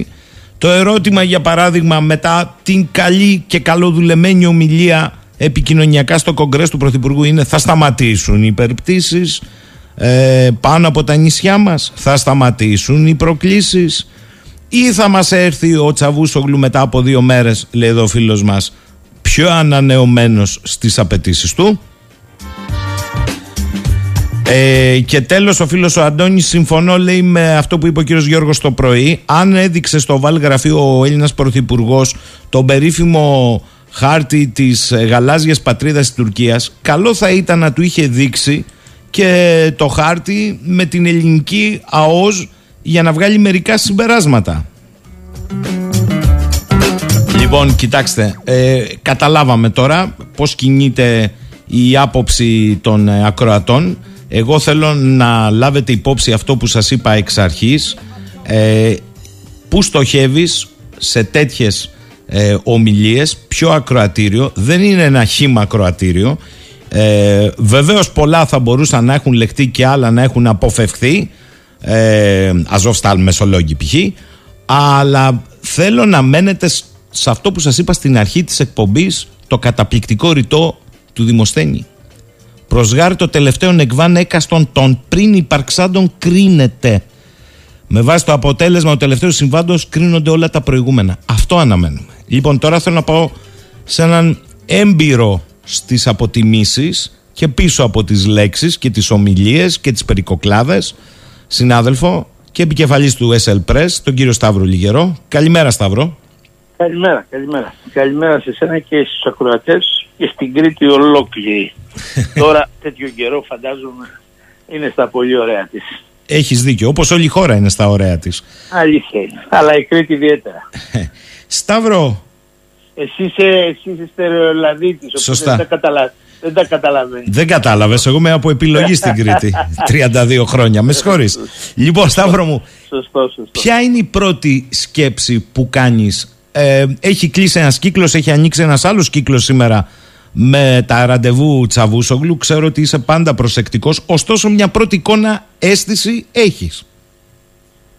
Ε, υπάρχουν δύο επίπεδα τα οποία νομίζω εξ αρχής ήταν διακριτά. Θέλω να πω δηλαδή ότι προφανώς μια ομιλία στο Κογκρέσο δεν είναι κάτι καθημερινό. Συμβαίνει πάρα πολύ σπάνια ήταν ε, τιμή για τον Κυριακό Μητσοτάκη να είναι αυτός που θα εκπροσωπήσει ε, την χώρα μας γιατί αυτή η εκδήλωση ήταν ουσιαστικά για 200 χρόνια και σε αυτό το επίπεδο νομίζω ότι δεν μπορεί κανείς να αμφισβητήσει ότι τα πήγε καλά αλλά υπήρχαν και τα μελανά σημεία, είπες εσύ κάποια πράγματα που θα μπορούσαν να έχουν αποφευθεί αυτό το οποίο έχει σημασία όμως και συγγνώμη που θα προσγειώσω λίγο τα πράγματα, θα γίνω δηλαδή κάπως κοινικός, είναι το ταμείο. Και όταν λέω ταμείο δεν εννοώ μόνο τα υλικά, αν θα μας δώσουν δηλαδή κάποια οπλικά συστήματα ή δεν ξέρω εγώ τι άλλο. Σε διπλωματική ας το πούμε έτσι στήριξη. Οι Ηνωμένες Πολιτείες. Εννοώ ευρύτερα η θέση της χώρας. Εάν δηλαδή οι Ηνωμένες Πολιτείες θα σε αντιμετωπίσουν σαν εταίρο τον οποίο οφείλουν να σέβονται άρα τα θέματα που συνδέονται με τα εθνικά συμφέροντα της Ελλάδος να γίνονται όχι μόνο αντιληπτά αλλά και σεβαστά ή θα σε θεωρήσουν ένα δεδομένο κράτος πελάτης. Υπάρχει ο όρος client state. Και αυτό είναι που προσωπικά με φοβίζει γιατί θέλω να θυμίσω κάτι ακραίο μεν αλλά ενδεικτικό. Θέλω να θυμίσω ότι πριν από ένα-δύο χρόνια πότε ήταν ο ναυτικός ακόλουθος των ΗΠΑ εδώ σχολιάζοντας τότε το θέμα των φρεγατών είχε πει ότι είχε γράψει στο Twitter δημόσια πρωτοφανές ότι οι επέτες δεν διαλέγουν εννοώντας δεν διαλέγουν το, το πολεμικό πλοίο ας πούμε, που θα αγοράσουν. Λες και θα μας το δίνει τσάμπα. Αυτή η νοοτροπία είναι διέχητη σε πολλούς αξιωματούχους των ΗΠΑ. Διότι όταν δεν απαιτείς, βολεύονται όλοι. Είναι εύκολο να σε χειροκροτήσουν. Και όταν εννοώ απαιτείς, δεν εννοώ να απαιτήσεις με έναν τρόπο ο οποίος είναι προκλητικός. Διότι το παράδειγμα του Ερντογάν είναι ακραίο οπωσδήποτε, αλλά θα δούμε το αποτέλεσμα. Θα δούμε δηλαδή τι θα κερδίσει για τη χώρα του Ερντογάν. μην ξεχνάμε ότι είναι ο μεγάλος ερετικός έκανε την αγορά των S400 των ρωσικών και τώρα απειλεί να εμποδίσει την ένταξη της Φιλανδίας και της Σουηδίας στο ΝΑΤΟ δηλαδή μια ένταξη, μια υπόθεση η οποία είναι όχι υψηλά στις προτεραιότητες αλλά είναι το α και το ω αυτή τη στιγμή για την Αμερικανική και την ευρύτερη νατοική διπλωματία. Καταλαβαίνουμε λοιπόν ότι είναι ένας παίκτης ο οποίος παίζει πάρα πολύ για τη χαρτιά του.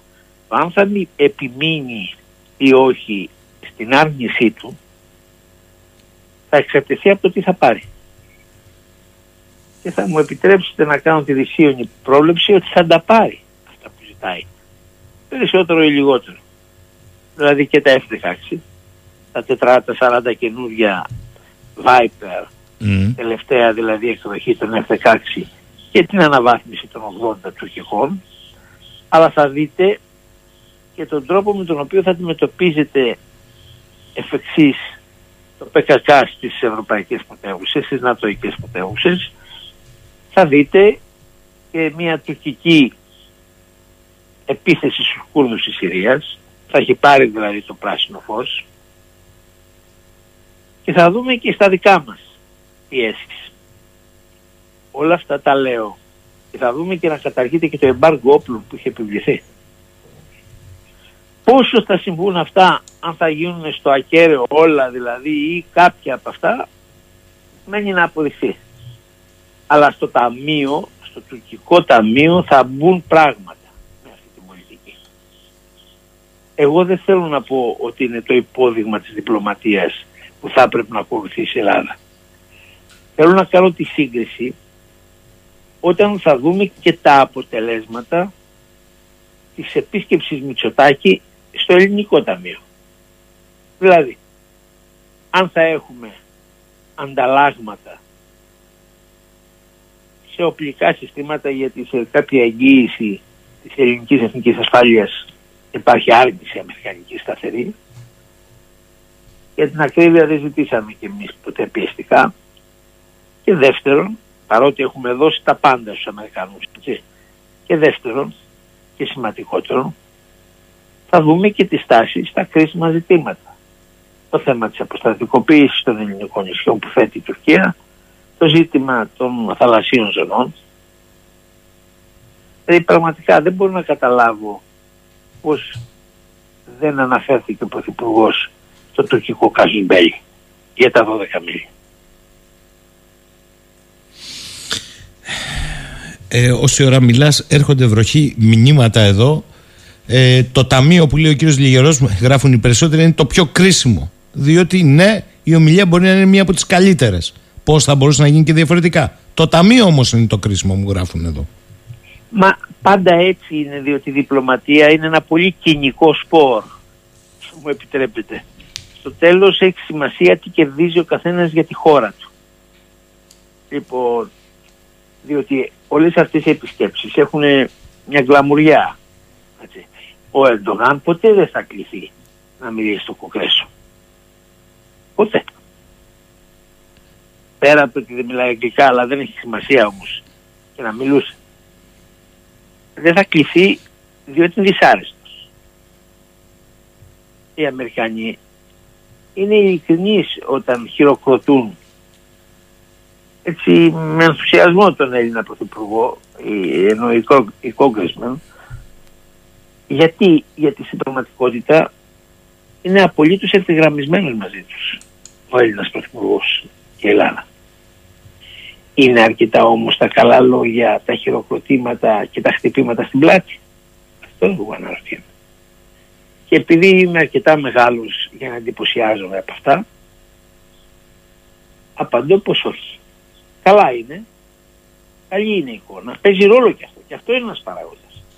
Δηλαδή η εικόνα που διαμορφώνεται, το κλίμα που διαμορφώνεται για τη χώρα και είναι θετικό για τη χώρα, πολύ. Άρα ναι, ένα θετικό. Παρακάτω όμως. Δεν πρέπει αυτό να μεταφραστεί στο ταμείο που λέμε αυτό είναι κρίσιμο όχι με μια πολύ στενόμυαλη προσέγγιση.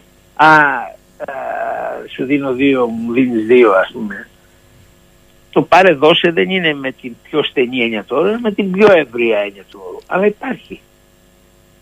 Υπάρχει γιατί όταν οι Αμερικανοί είπανε Αλεξανδρούπολη, Σούδα, Στεφανοδίκιο, είναι πολύ απτά, πολύ συγκεκριμένα πράγματα.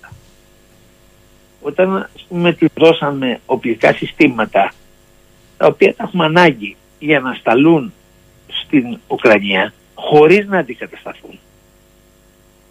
Χωρίς να αντικατασταθούν παρακαλώ.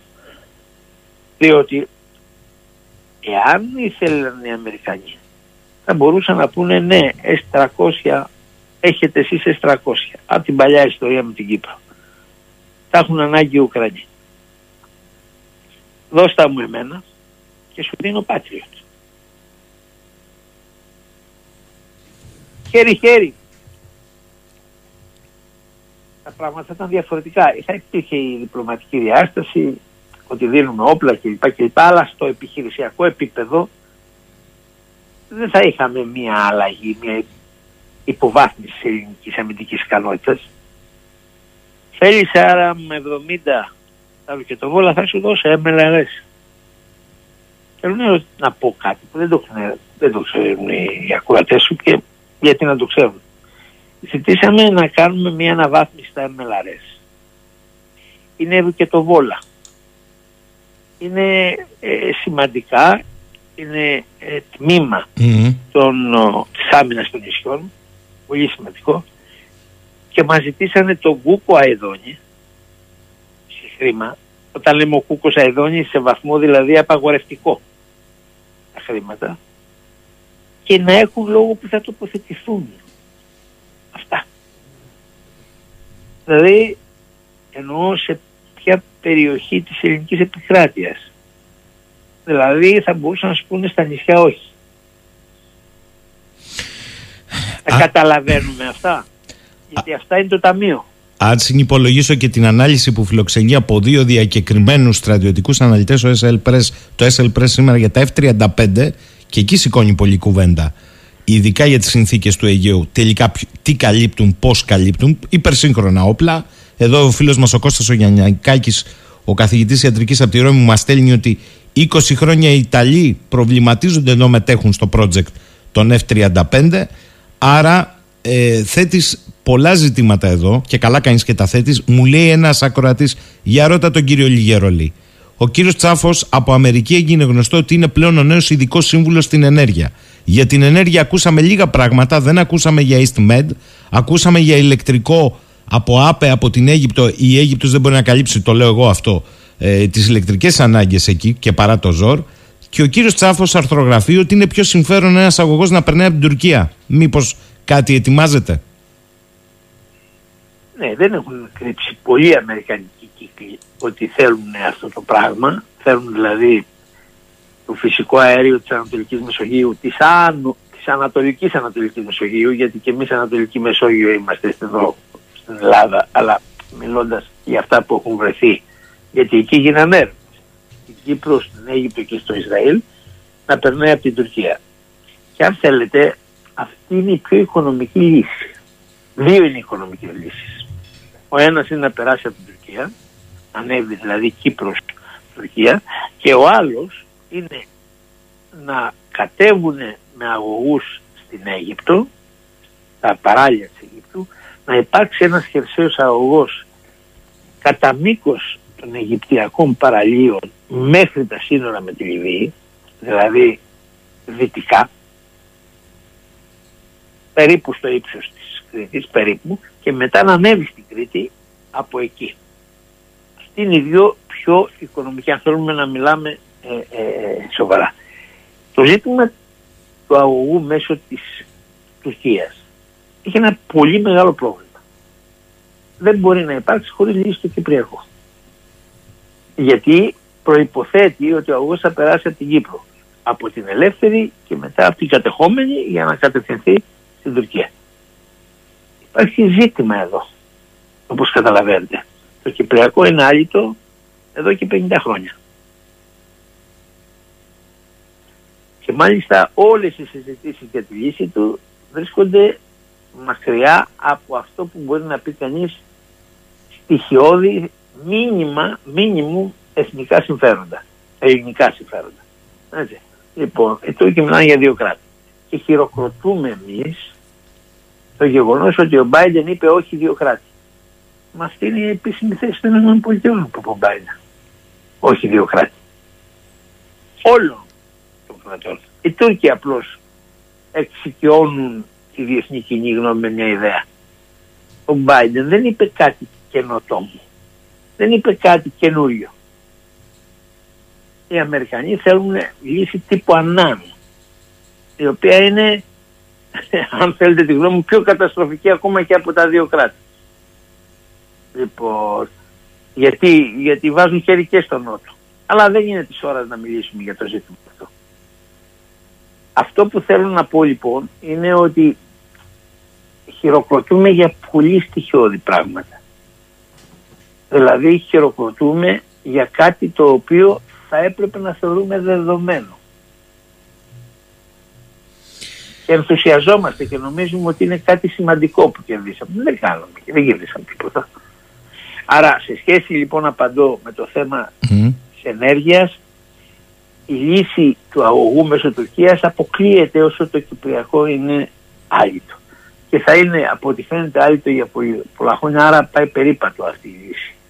Μιλάω και με οικονομικούς όρους, τώρα δεν θέλω πέρα από ναι, ναι, ναι, δύο, τους, τους, τους, τους γεωπολιτικούς, δηλαδή γιατί πραγματικά θα έχει ενδιαφέρον να συζητήσουμε και το αν πρέπει να βάζεις τα αυγά σου σαν Ευρώπη πια, όλα τα αυγά σου σε ένα καλάθι. Mm. Δηλαδή σε ένα, μια χώρα που είναι εκβιαστής, το βλέπουμε, το έχουμε δει σε, ε, επαγγελμένο σε πολλές περιπτώσεις, να βάλεις τα αυγά σου σε αυτό το καλάθι, α, α, θα τα φρόνιμο, υπάρχουν και οι άλλες ε, στάσεις σε σχέση με το δεύτερη λύση, δηλαδή μέσω της Αιγύπτου, αν σήμερα η Αίγυπτος είναι ένα καθεστώς, το καθεστώς ίσης το οποίο είναι ε, φιλοδυτικό, έχει τα πάει καλά και με το Ισραήλ και με την Ελλάδα, μπορεί αύριο να έχουμε ένα ας το πούμε Ισλαμικό καθεστώς, λέει, γιατί η κοινωνία έχει, έχει τα δικά της, υπάρχουν και τέτοιες στάσεις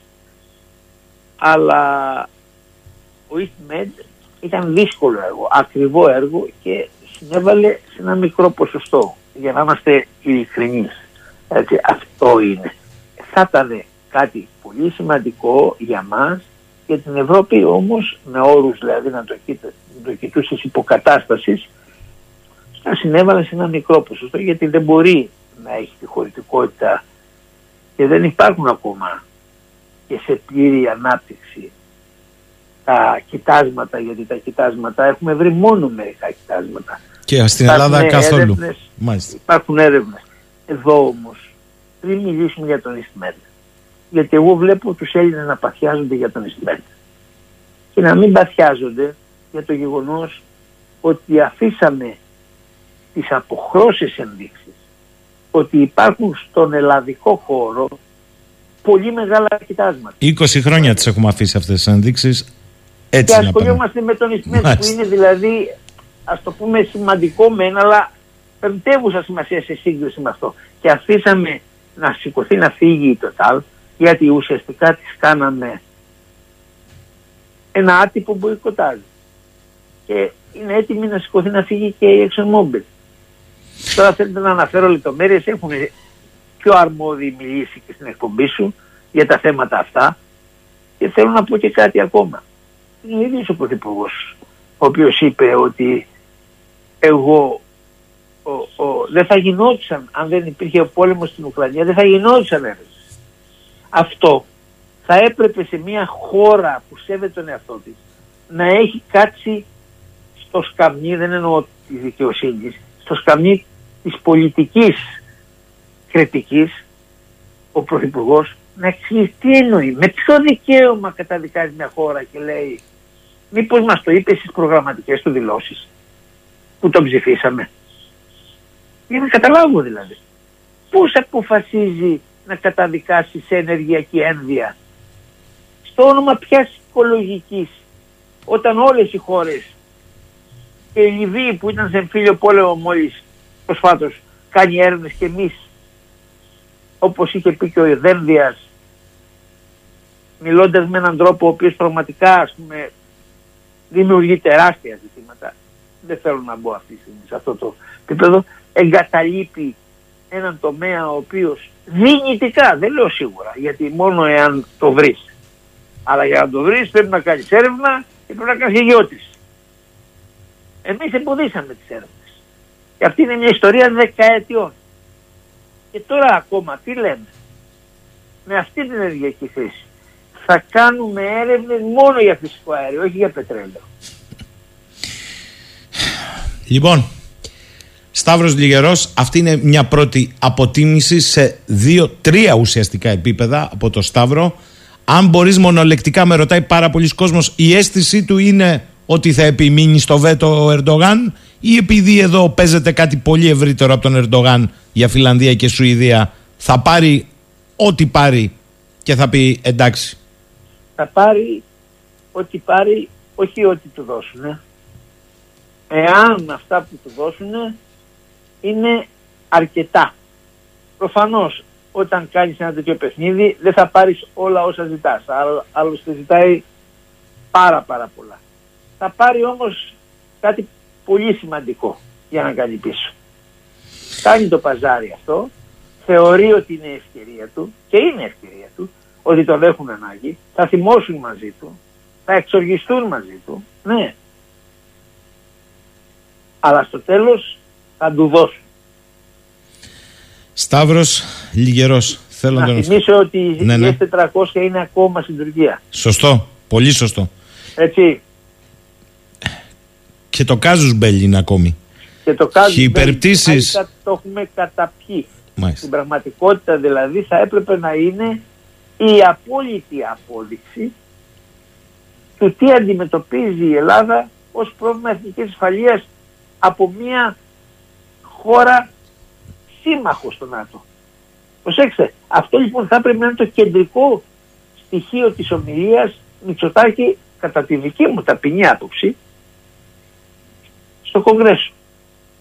Δηλαδή να τους να τους θέσει ενώπιον μιας πραγματικότητας. Προτίμησε να μιλήσει για το μεσολόγιο και για, την, για αυτά που αφορούν, δηλαδή που απασχολούν αυτή τη στιγμή τους Αμερικανού. Συγγνώμη, δεν με βρίσκει σύμφωνα. Δεν με βρίσκει σύμφωνα. Και για ένα άλλο λόγο, να πω κάτι. Η Μαριούπολη είναι κέντρο ενός ελληνισμού που είναι εκεί χιλιάδες χρόνια. Δεν είναι καν α, α, πρόσφυγες που έχουν πάει ας πούμε από την Τουρκία είναι εκεί ο ελληνισμός, έχουν πάει και τέτοιοι, αλλά είναι εκεί. Σήμερα είναι στα χέρια η Μαριούπολη της Ρωσίας. Όπως υπάρχει και μια μεγάλη ελληνική κοινότητα στη Ρωσία. Για αυτούς τους Έλληνες πρέπει η Αθήνα να διαπραγματεύεται, να συνομιλεί, να συνεννοείται με τη Μόσχα. Αυτός είναι ένας χειρός λόγος να ήταν περισσότερο προσεκτική. Δεν λέω να μην καταδίκαζε. Βεβαίω να καταδίκασε. Δεν λέω να μην εφάρμοζει τις κυρώσεις. Να τις εφαρμόσει αφού είμαστε μέλος τη Ευρωπαϊκής Ένωσης. Και σε αυτά θα υπήρχε κατανόηση και από την ίδια τη Ρωσία. Για ποιο λόγο όμως να γίνουμε εμείς το κοκοράκι που βγαίνει μπροστά και μιλάει για εγκλήματα πολέμου. Κάτσε. Στη δυτική πλευρά, αλλά δεν χρειάζεται να είσαι στην πρώτη γραμμή και να φωνάζεις. Κάτσε πιο πίσω.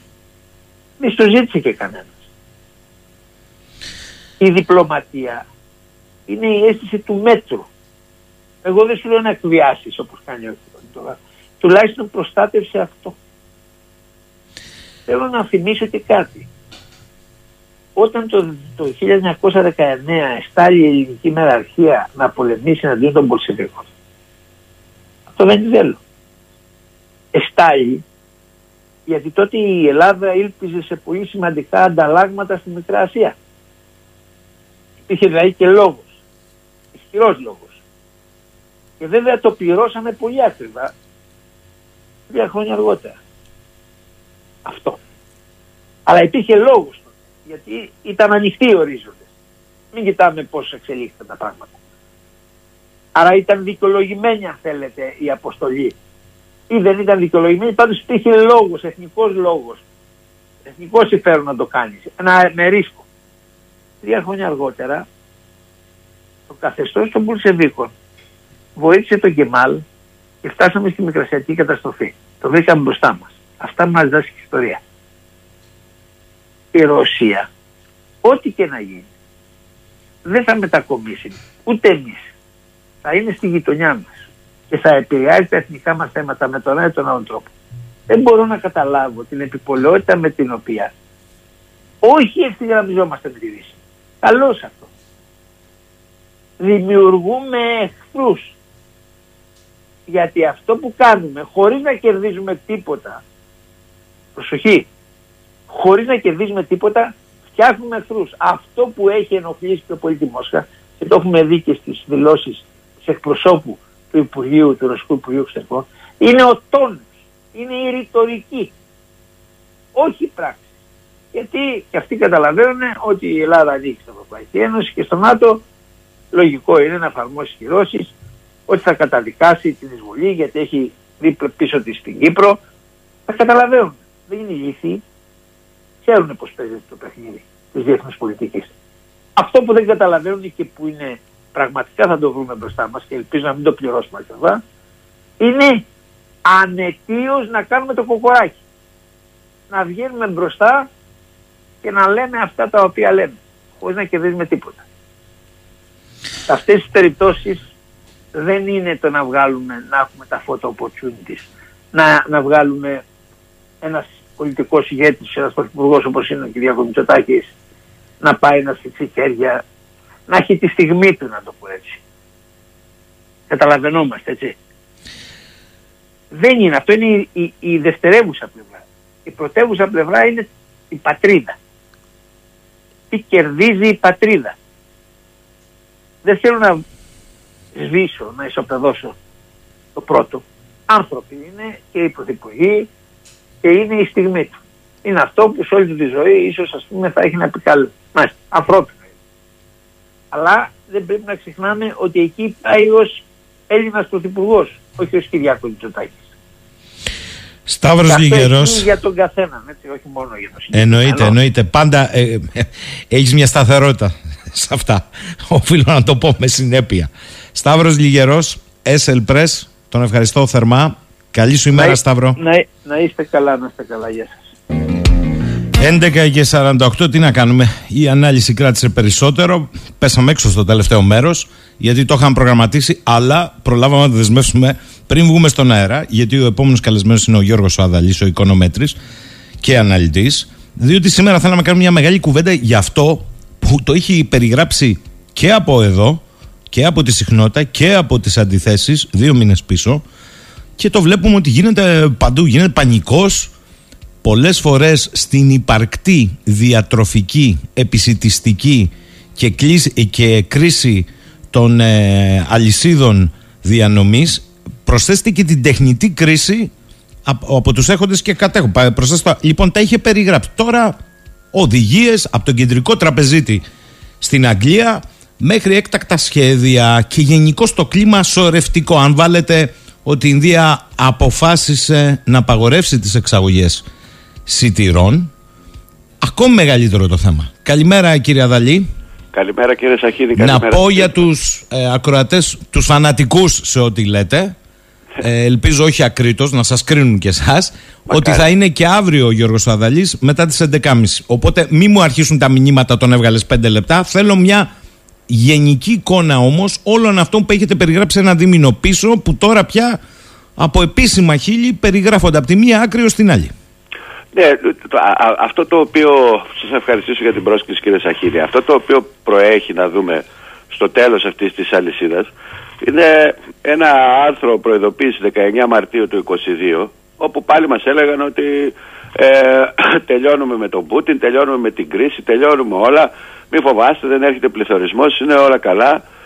Στο ε, SL Press του Λιγερού που είχε δημοσιευτεί, του Σταύρου του Λιγερού, ε, δύο άρθρα ήταν στην ουσία πόσο ο Πούτιν ε, ε, έφαγε με το άλογο τους αξιωματικούς του Biden και μιλούσα για το, τον αξιωματικό της ενεργειακής ασφάλειας και τον αξιωματικό της πολιτικής αξιοπιστίας και το δεύτερο ήταν με τίτλο «Ο Πούτιν τα διελιστήρια και επίργη του Biden». Σύνδεση με το πρώτο.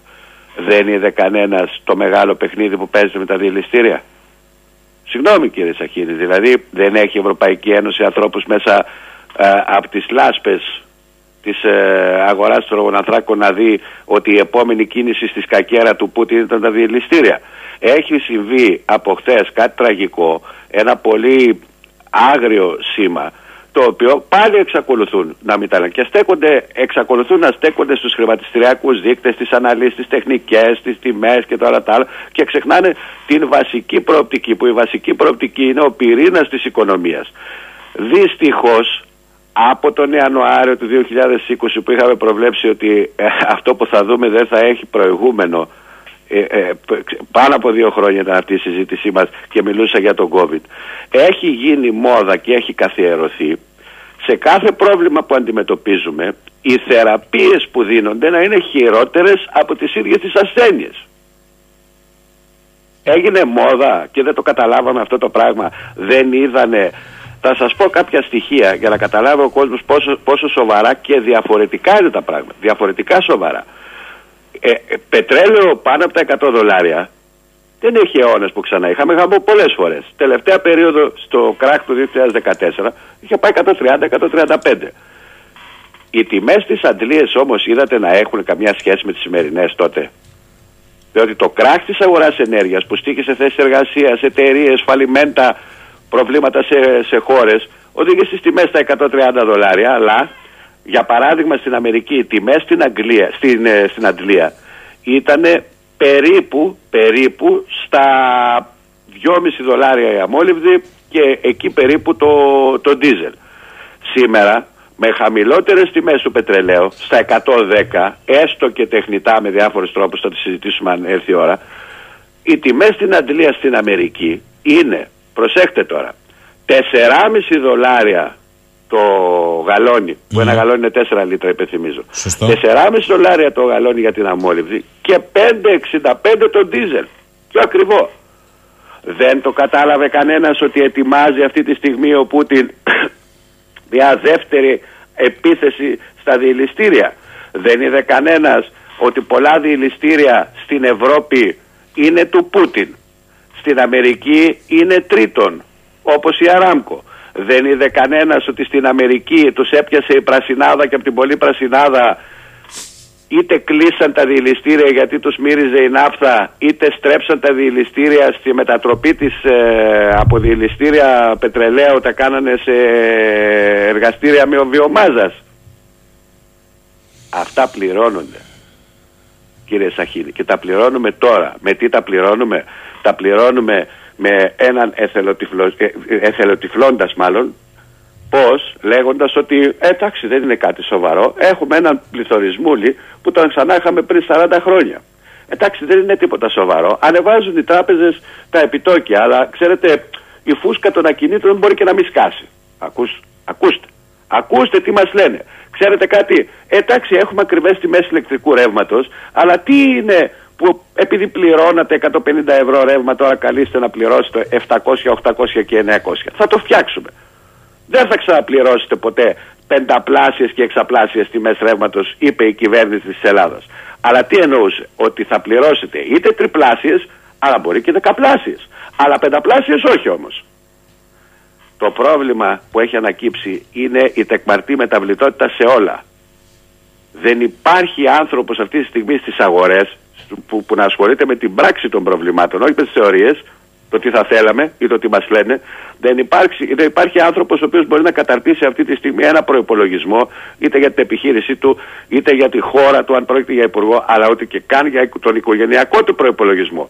Ποιος ξέρει και μπορεί να μου πει αύριο τι θα κάνουμε. Το χειρότερο είναι ότι φύγαμε, κύριε Σαχίνη, από την πραγματικότητα, από την πραγματική οικονομία και πήγαμε σε κάποιες θεωρίες οι οποίες είναι θεωρίες της φούσκας. Θεωρίες που διονγκώνουν τα συναισθήματα, αυξάνουν τα θετικά συναισθήματα ψευδός ή και το αντίθετο πολλές φορές και φτιάχνουμε φούσκες οι οποίες όταν σκάνε πέφτει πολύ κλάμα. Από πού να αρχίσω και πού να τελειώσω; Όχι, δεν θα αρχίσετε σήμερα, το κάνετε αύριο αυτό αναλυτικά. Πολύ ευχαρίστως, αλλά ε, πού, πού θέλω να καταλήξω; ότι αυτή τη στιγμή το πρόβλημα όπως έχει καταλήξει, καταλήξει από την εντελώς εσφαλμένη διαχείριση όλων αυτών των οποίων είδαμε, τι είναι; Είναι να πάρουμε πίσω, να πάρουν μάλλον πίσω, τα χρήματα τα οποία δαπανήθηκαν για τη διαχείριση της πανδημίας.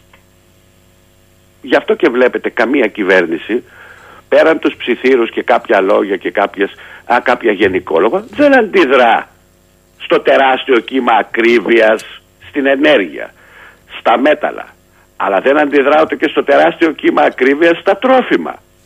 Γιατί δεν αντιδρά; Πείτε μου, γιατί δεν αντιδρά; Γιατί όλα αυτά είναι εναλλαστικέ δαπάνες. Δεν μπορείς να πεις σε έναν άνθρωπο, μην πάρεις τα σου να πας στη δουλειά. Δεν μπορείς να πεις στα λεωφορεία, μην βάλετε ντίζελ για να μεταφέρετε τον κόσμο. Δεν μπορείς να πεις σε έναν άνθρωπο, ε, σήμερα μην φας, μην φας και αύριο, αλλά φάει σε τρεις μέρες. Όλα αυτά είναι ανελαστικά. Με δεδομένο ότι όλα αυτά είναι ανελαστικά και εμπεριέχουν ΦΠΑ, οι αυξημένες τιμές είναι δεδομένο ότι επιφέρουν περισσότερα έσοδα από τον αυξημένο ΦΠΑ και γενικώ τους φόρους. Μπαίνουν στα ταμεία λοιπόν και διευκό των Αγίων Πατέρων ημών νυν υπερπάντων ο αγώνας να μαζέψουμε χρήματα για να πληρώσουμε τα σπασμένα της Ευρωπαϊκής Ένωσης και της Αμερικής κυρίως για την λανθασμένη διαχείριση της υγειονομικής κρίσης. Γιατί δεν κάνουν ένα ακόμα lockdown; Τώρα, που ήταν τόσο επιτυχημένο και τόσο διαφημισμένο. Δεν κάνουν ένα lockdown τώρα, να καταστρέψουν πλήρως τον τουρισμό. Να τον αφανίσουν. Έληξε η πανδημία, κύριε Σαχίνη. Εγώ δεν έχω ασχοληθεί με αυτά τα πράγματα, με το ιατρικό του κομμάτι. Αλλά εσείς είσαι ο κατεξοχήν σημείο αναφοράς που έχει ασχοληθεί στην ελληνική δημοσιο, δημοσιογραφία και έχει ασχοληθεί με άριστο τρόπο. Έληξε η πανδημία, κύριε Σαχίνη, τον νικήσαμε τον ιό. Από μικροφόνου, ναι. Μπορώ να σας Από μικροφόνου. Γιατί δεν κάνουμε ένα άλλο lockdown; Και γιατί δεν βγαίνουν να πούνε ένα συγγνώμη στον κόσμο για την τεράστια οικονομική καταστροφή που έφερε στον πλανήτη; Και τώρα αυτή τη στιγμή η θεραπεία που χρησιμοποιήθηκε τότε πάει να μεταμορφωθεί και να πούμε ότι για όλα αυτά φταίει ο Πούτιν. Ποιος Πούτιν φταίει; Ποιος Πούτιν φταίει, γιατί την ενεργειακή κρίση την έφερε ο Πούτιν; Ή προϋπάρχει από το 2014. Το μονοπόλιο Γερμανίας Πούτιν ήρθε τώρα ή προϋπήρχε εδώ και 10 χρόνια και συμφωνούσαν όλες οι ευρωπαϊκές κυβερνήσεις μεταξύ των οποίων και όλες οι ελληνικές κυβερνήσεις. Δεν μίλησε κανένας εναντίον του. Τώρα λοιπόν θυμηθήκανε ότι υπάρχει διατροφικό πρόβλημα; Όταν δίνανε λεφτά στους αγρότες να εξέλθουν από την παραγωγή, να αλλάξουν επάγγελμα και να γίνουν ξενοδόχοι. Όταν δίνανε λεφτά στους αλληλείς να κόβουν τα καΐκια τους. Δεν ξέραν ότι θα έρθει η μέρα που αυτό το γραμμάτιο θα πληρωθεί πανάκριβα αυτή τη στιγμή πρέπει να ξαναεπιστρέψουμε κύριε Σαχίνη στον πυρήνα του προβλήματος και ο πυρήνας του προβλήματος είναι ένας. Πρέπει να ταΐσουμε τον κόσμο και τον κόσμο δεν μπορεί να του δώσει να φάει με παραμύθια, ψέματα και λόγια εκ του ε, ε καθέδρας. Πρέπει να δράσεις και να δράσεις πάνω στην πραγματική οικονομία. Που τι σημαίνει αυτό; Αντί για να φυτεύεις ηλιακά να πείσει τον κόσμο να πάει να φυτέψει πραγματικά προϊόντα για να έχουμε επάρκεια. Αντί για να φυτεύεις ανεμογεννήτριες, να πείσει τον κόσμο να μπει οργανωμένα στην αγροτική παραγωγή. Αντί για να παρακαλάς ποιον, δεν θέλετε τον, α, πώς τον είπανε τον Πούτιν, τον είπανε διαταραγμένη προσωπικότητα έτσι. Και τώρα πού πάνε, πάνε στον Μαδούρο που θα σας δώσω ένα αποκλειστικό σήμερα, στον Μαδούρο ο οποίος δεν είναι διαταραγμένη προσωπικότητα ο Μαδούρο. Τι είναι; Τι μας λέγατε τόσα χρόνια; Θα σας δώσω λοιπόν ένα αποκλειστικό από τη Miami Herald. Είναι μια εφημερίδα που γράφει πάρα πολλά πράγματα σε ό,τι αφορά τη Λατινική Αμερική. Λοιπόν, το ξέρουμε ότι ήδη σήμερα η Αμερική κάνει την πρώτη κίνηση στη Βενεζουέλα για να, πώς το λένε, για να ε, άρει τις κυρώσεις και να πάνε οι δύο χώρες πολύ κοντά και μάλιστα έχουν συμφωνήσει για να μπει η Σεύρον εκεί, στη Βενεζουέλα, ως εταιρεία και να κάνει επενδύσεις, ώστε να αυξήσει την παραγωγή της η Βενεζουέλα, να βγάλουν τον, ε, τον Κάρλος Φλόρες που είναι, ο, ε, ε, είναι πώς το λένε, ανιψιός του Μαδούρο και να, κάνουν, να, να βγάλουν δηλαδή τη, την, τη Βενεζουέλα από τη λίστα των, των κυρώσεων αρκεί να βγει αυτός ο τύπος μέσα από την, ο συγγενής του Μαδούρο μέσα από την εταιρεία τη δημόσια ε, του πετρελαίου της ε, Βενεζουέλα. Αχ κύριε, δηλαδή... Αδαλή, τώρα, Που είναι ο Γκουαϊδό ΕΟ, θα σας πω. Ε, όχι και το δεύτερο, εκεί το δεύτερο είναι ότι να, να φέρουν στο ίδιο τραπέζι τον Γκουαϊδό με τον uh, Μαδούρο, τόσο ώστε ε, να κάνουν μια ωραία παρέα, διότι ξέρετε, κατήργησε η Καλιφόρνια τις εισαγωγές πετρελαίου, την εξόριξη πετρελαίου και τώρα εισάγει μόνο από τα Αμαζόνια, αλλά από ποια πλευρά του Αμαζονίου, από την πλευρά της Βενεζουέλας. Και για να μην ξεσηκωθούν οι Greenpeace και όλοι αυτοί, τα φάβουν όλα αυτά τα πράγματα και τα περνάνε στις ειδήσεις όπως να είναι. Κούνια που τους κούναγε. Στις αγορές όλα αυτά τα γνωρίζουμε.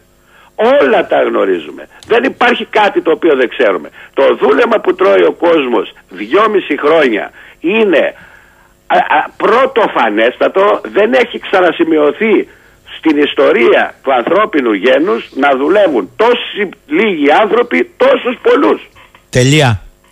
Αύριο 11 και 30 ακριβώς συντονιστείτε στον 984 διότι θα ανοίξει πλήρως τη βεντάλια ο κύριος Αδαλής του ζητούμε συγγνώμη για σήμερα, το κατανοεί, ξέρει από. Επειδή ε, τα στοιχεία που θέλω να δώσω. Ναι. Όντως σήμερα δεν προλαβαίνουμε να τα δώσουμε. Εγώ υπόσχομαι στον κόσμο ότι θα πούμε κάποια πράγματα τα οποία είναι πολύ μακράν κύριε Σαχίνη από την ε, θεωρία, τη θεώρηση ή τα γενικόλογα ή τις ευχές που χρησιμοποιούν οι πολιτικοί όταν θέλουν να αντιμετωπίσουν ένα πρόβλημα. Είναι στοιχεία μέσα από τα βαθιά ύδατα, μέσα από τις λάσπες των γεωτρυπάνων και στοιχεία μέσα από τον πραγματικό κόσμο της αγοράς ενέργειας, όχι αυτό που μας σερβίρουν. Κύριε Αδαλή, ζητούμε συγγνώμη για σήμερα, αλλά γνωρίζετε από τη ροή εκπομπών. Γνωρίζετε. Αύριο όμως έχουμε καταρχάς τους ακροατές εδώ που θα μας φάνε ζωντανούς. Βλέπω εδώ τα μηνύματα. Λοιπόν, καλημέρα προς το παρόν ραντεβού αύριο το πρωί.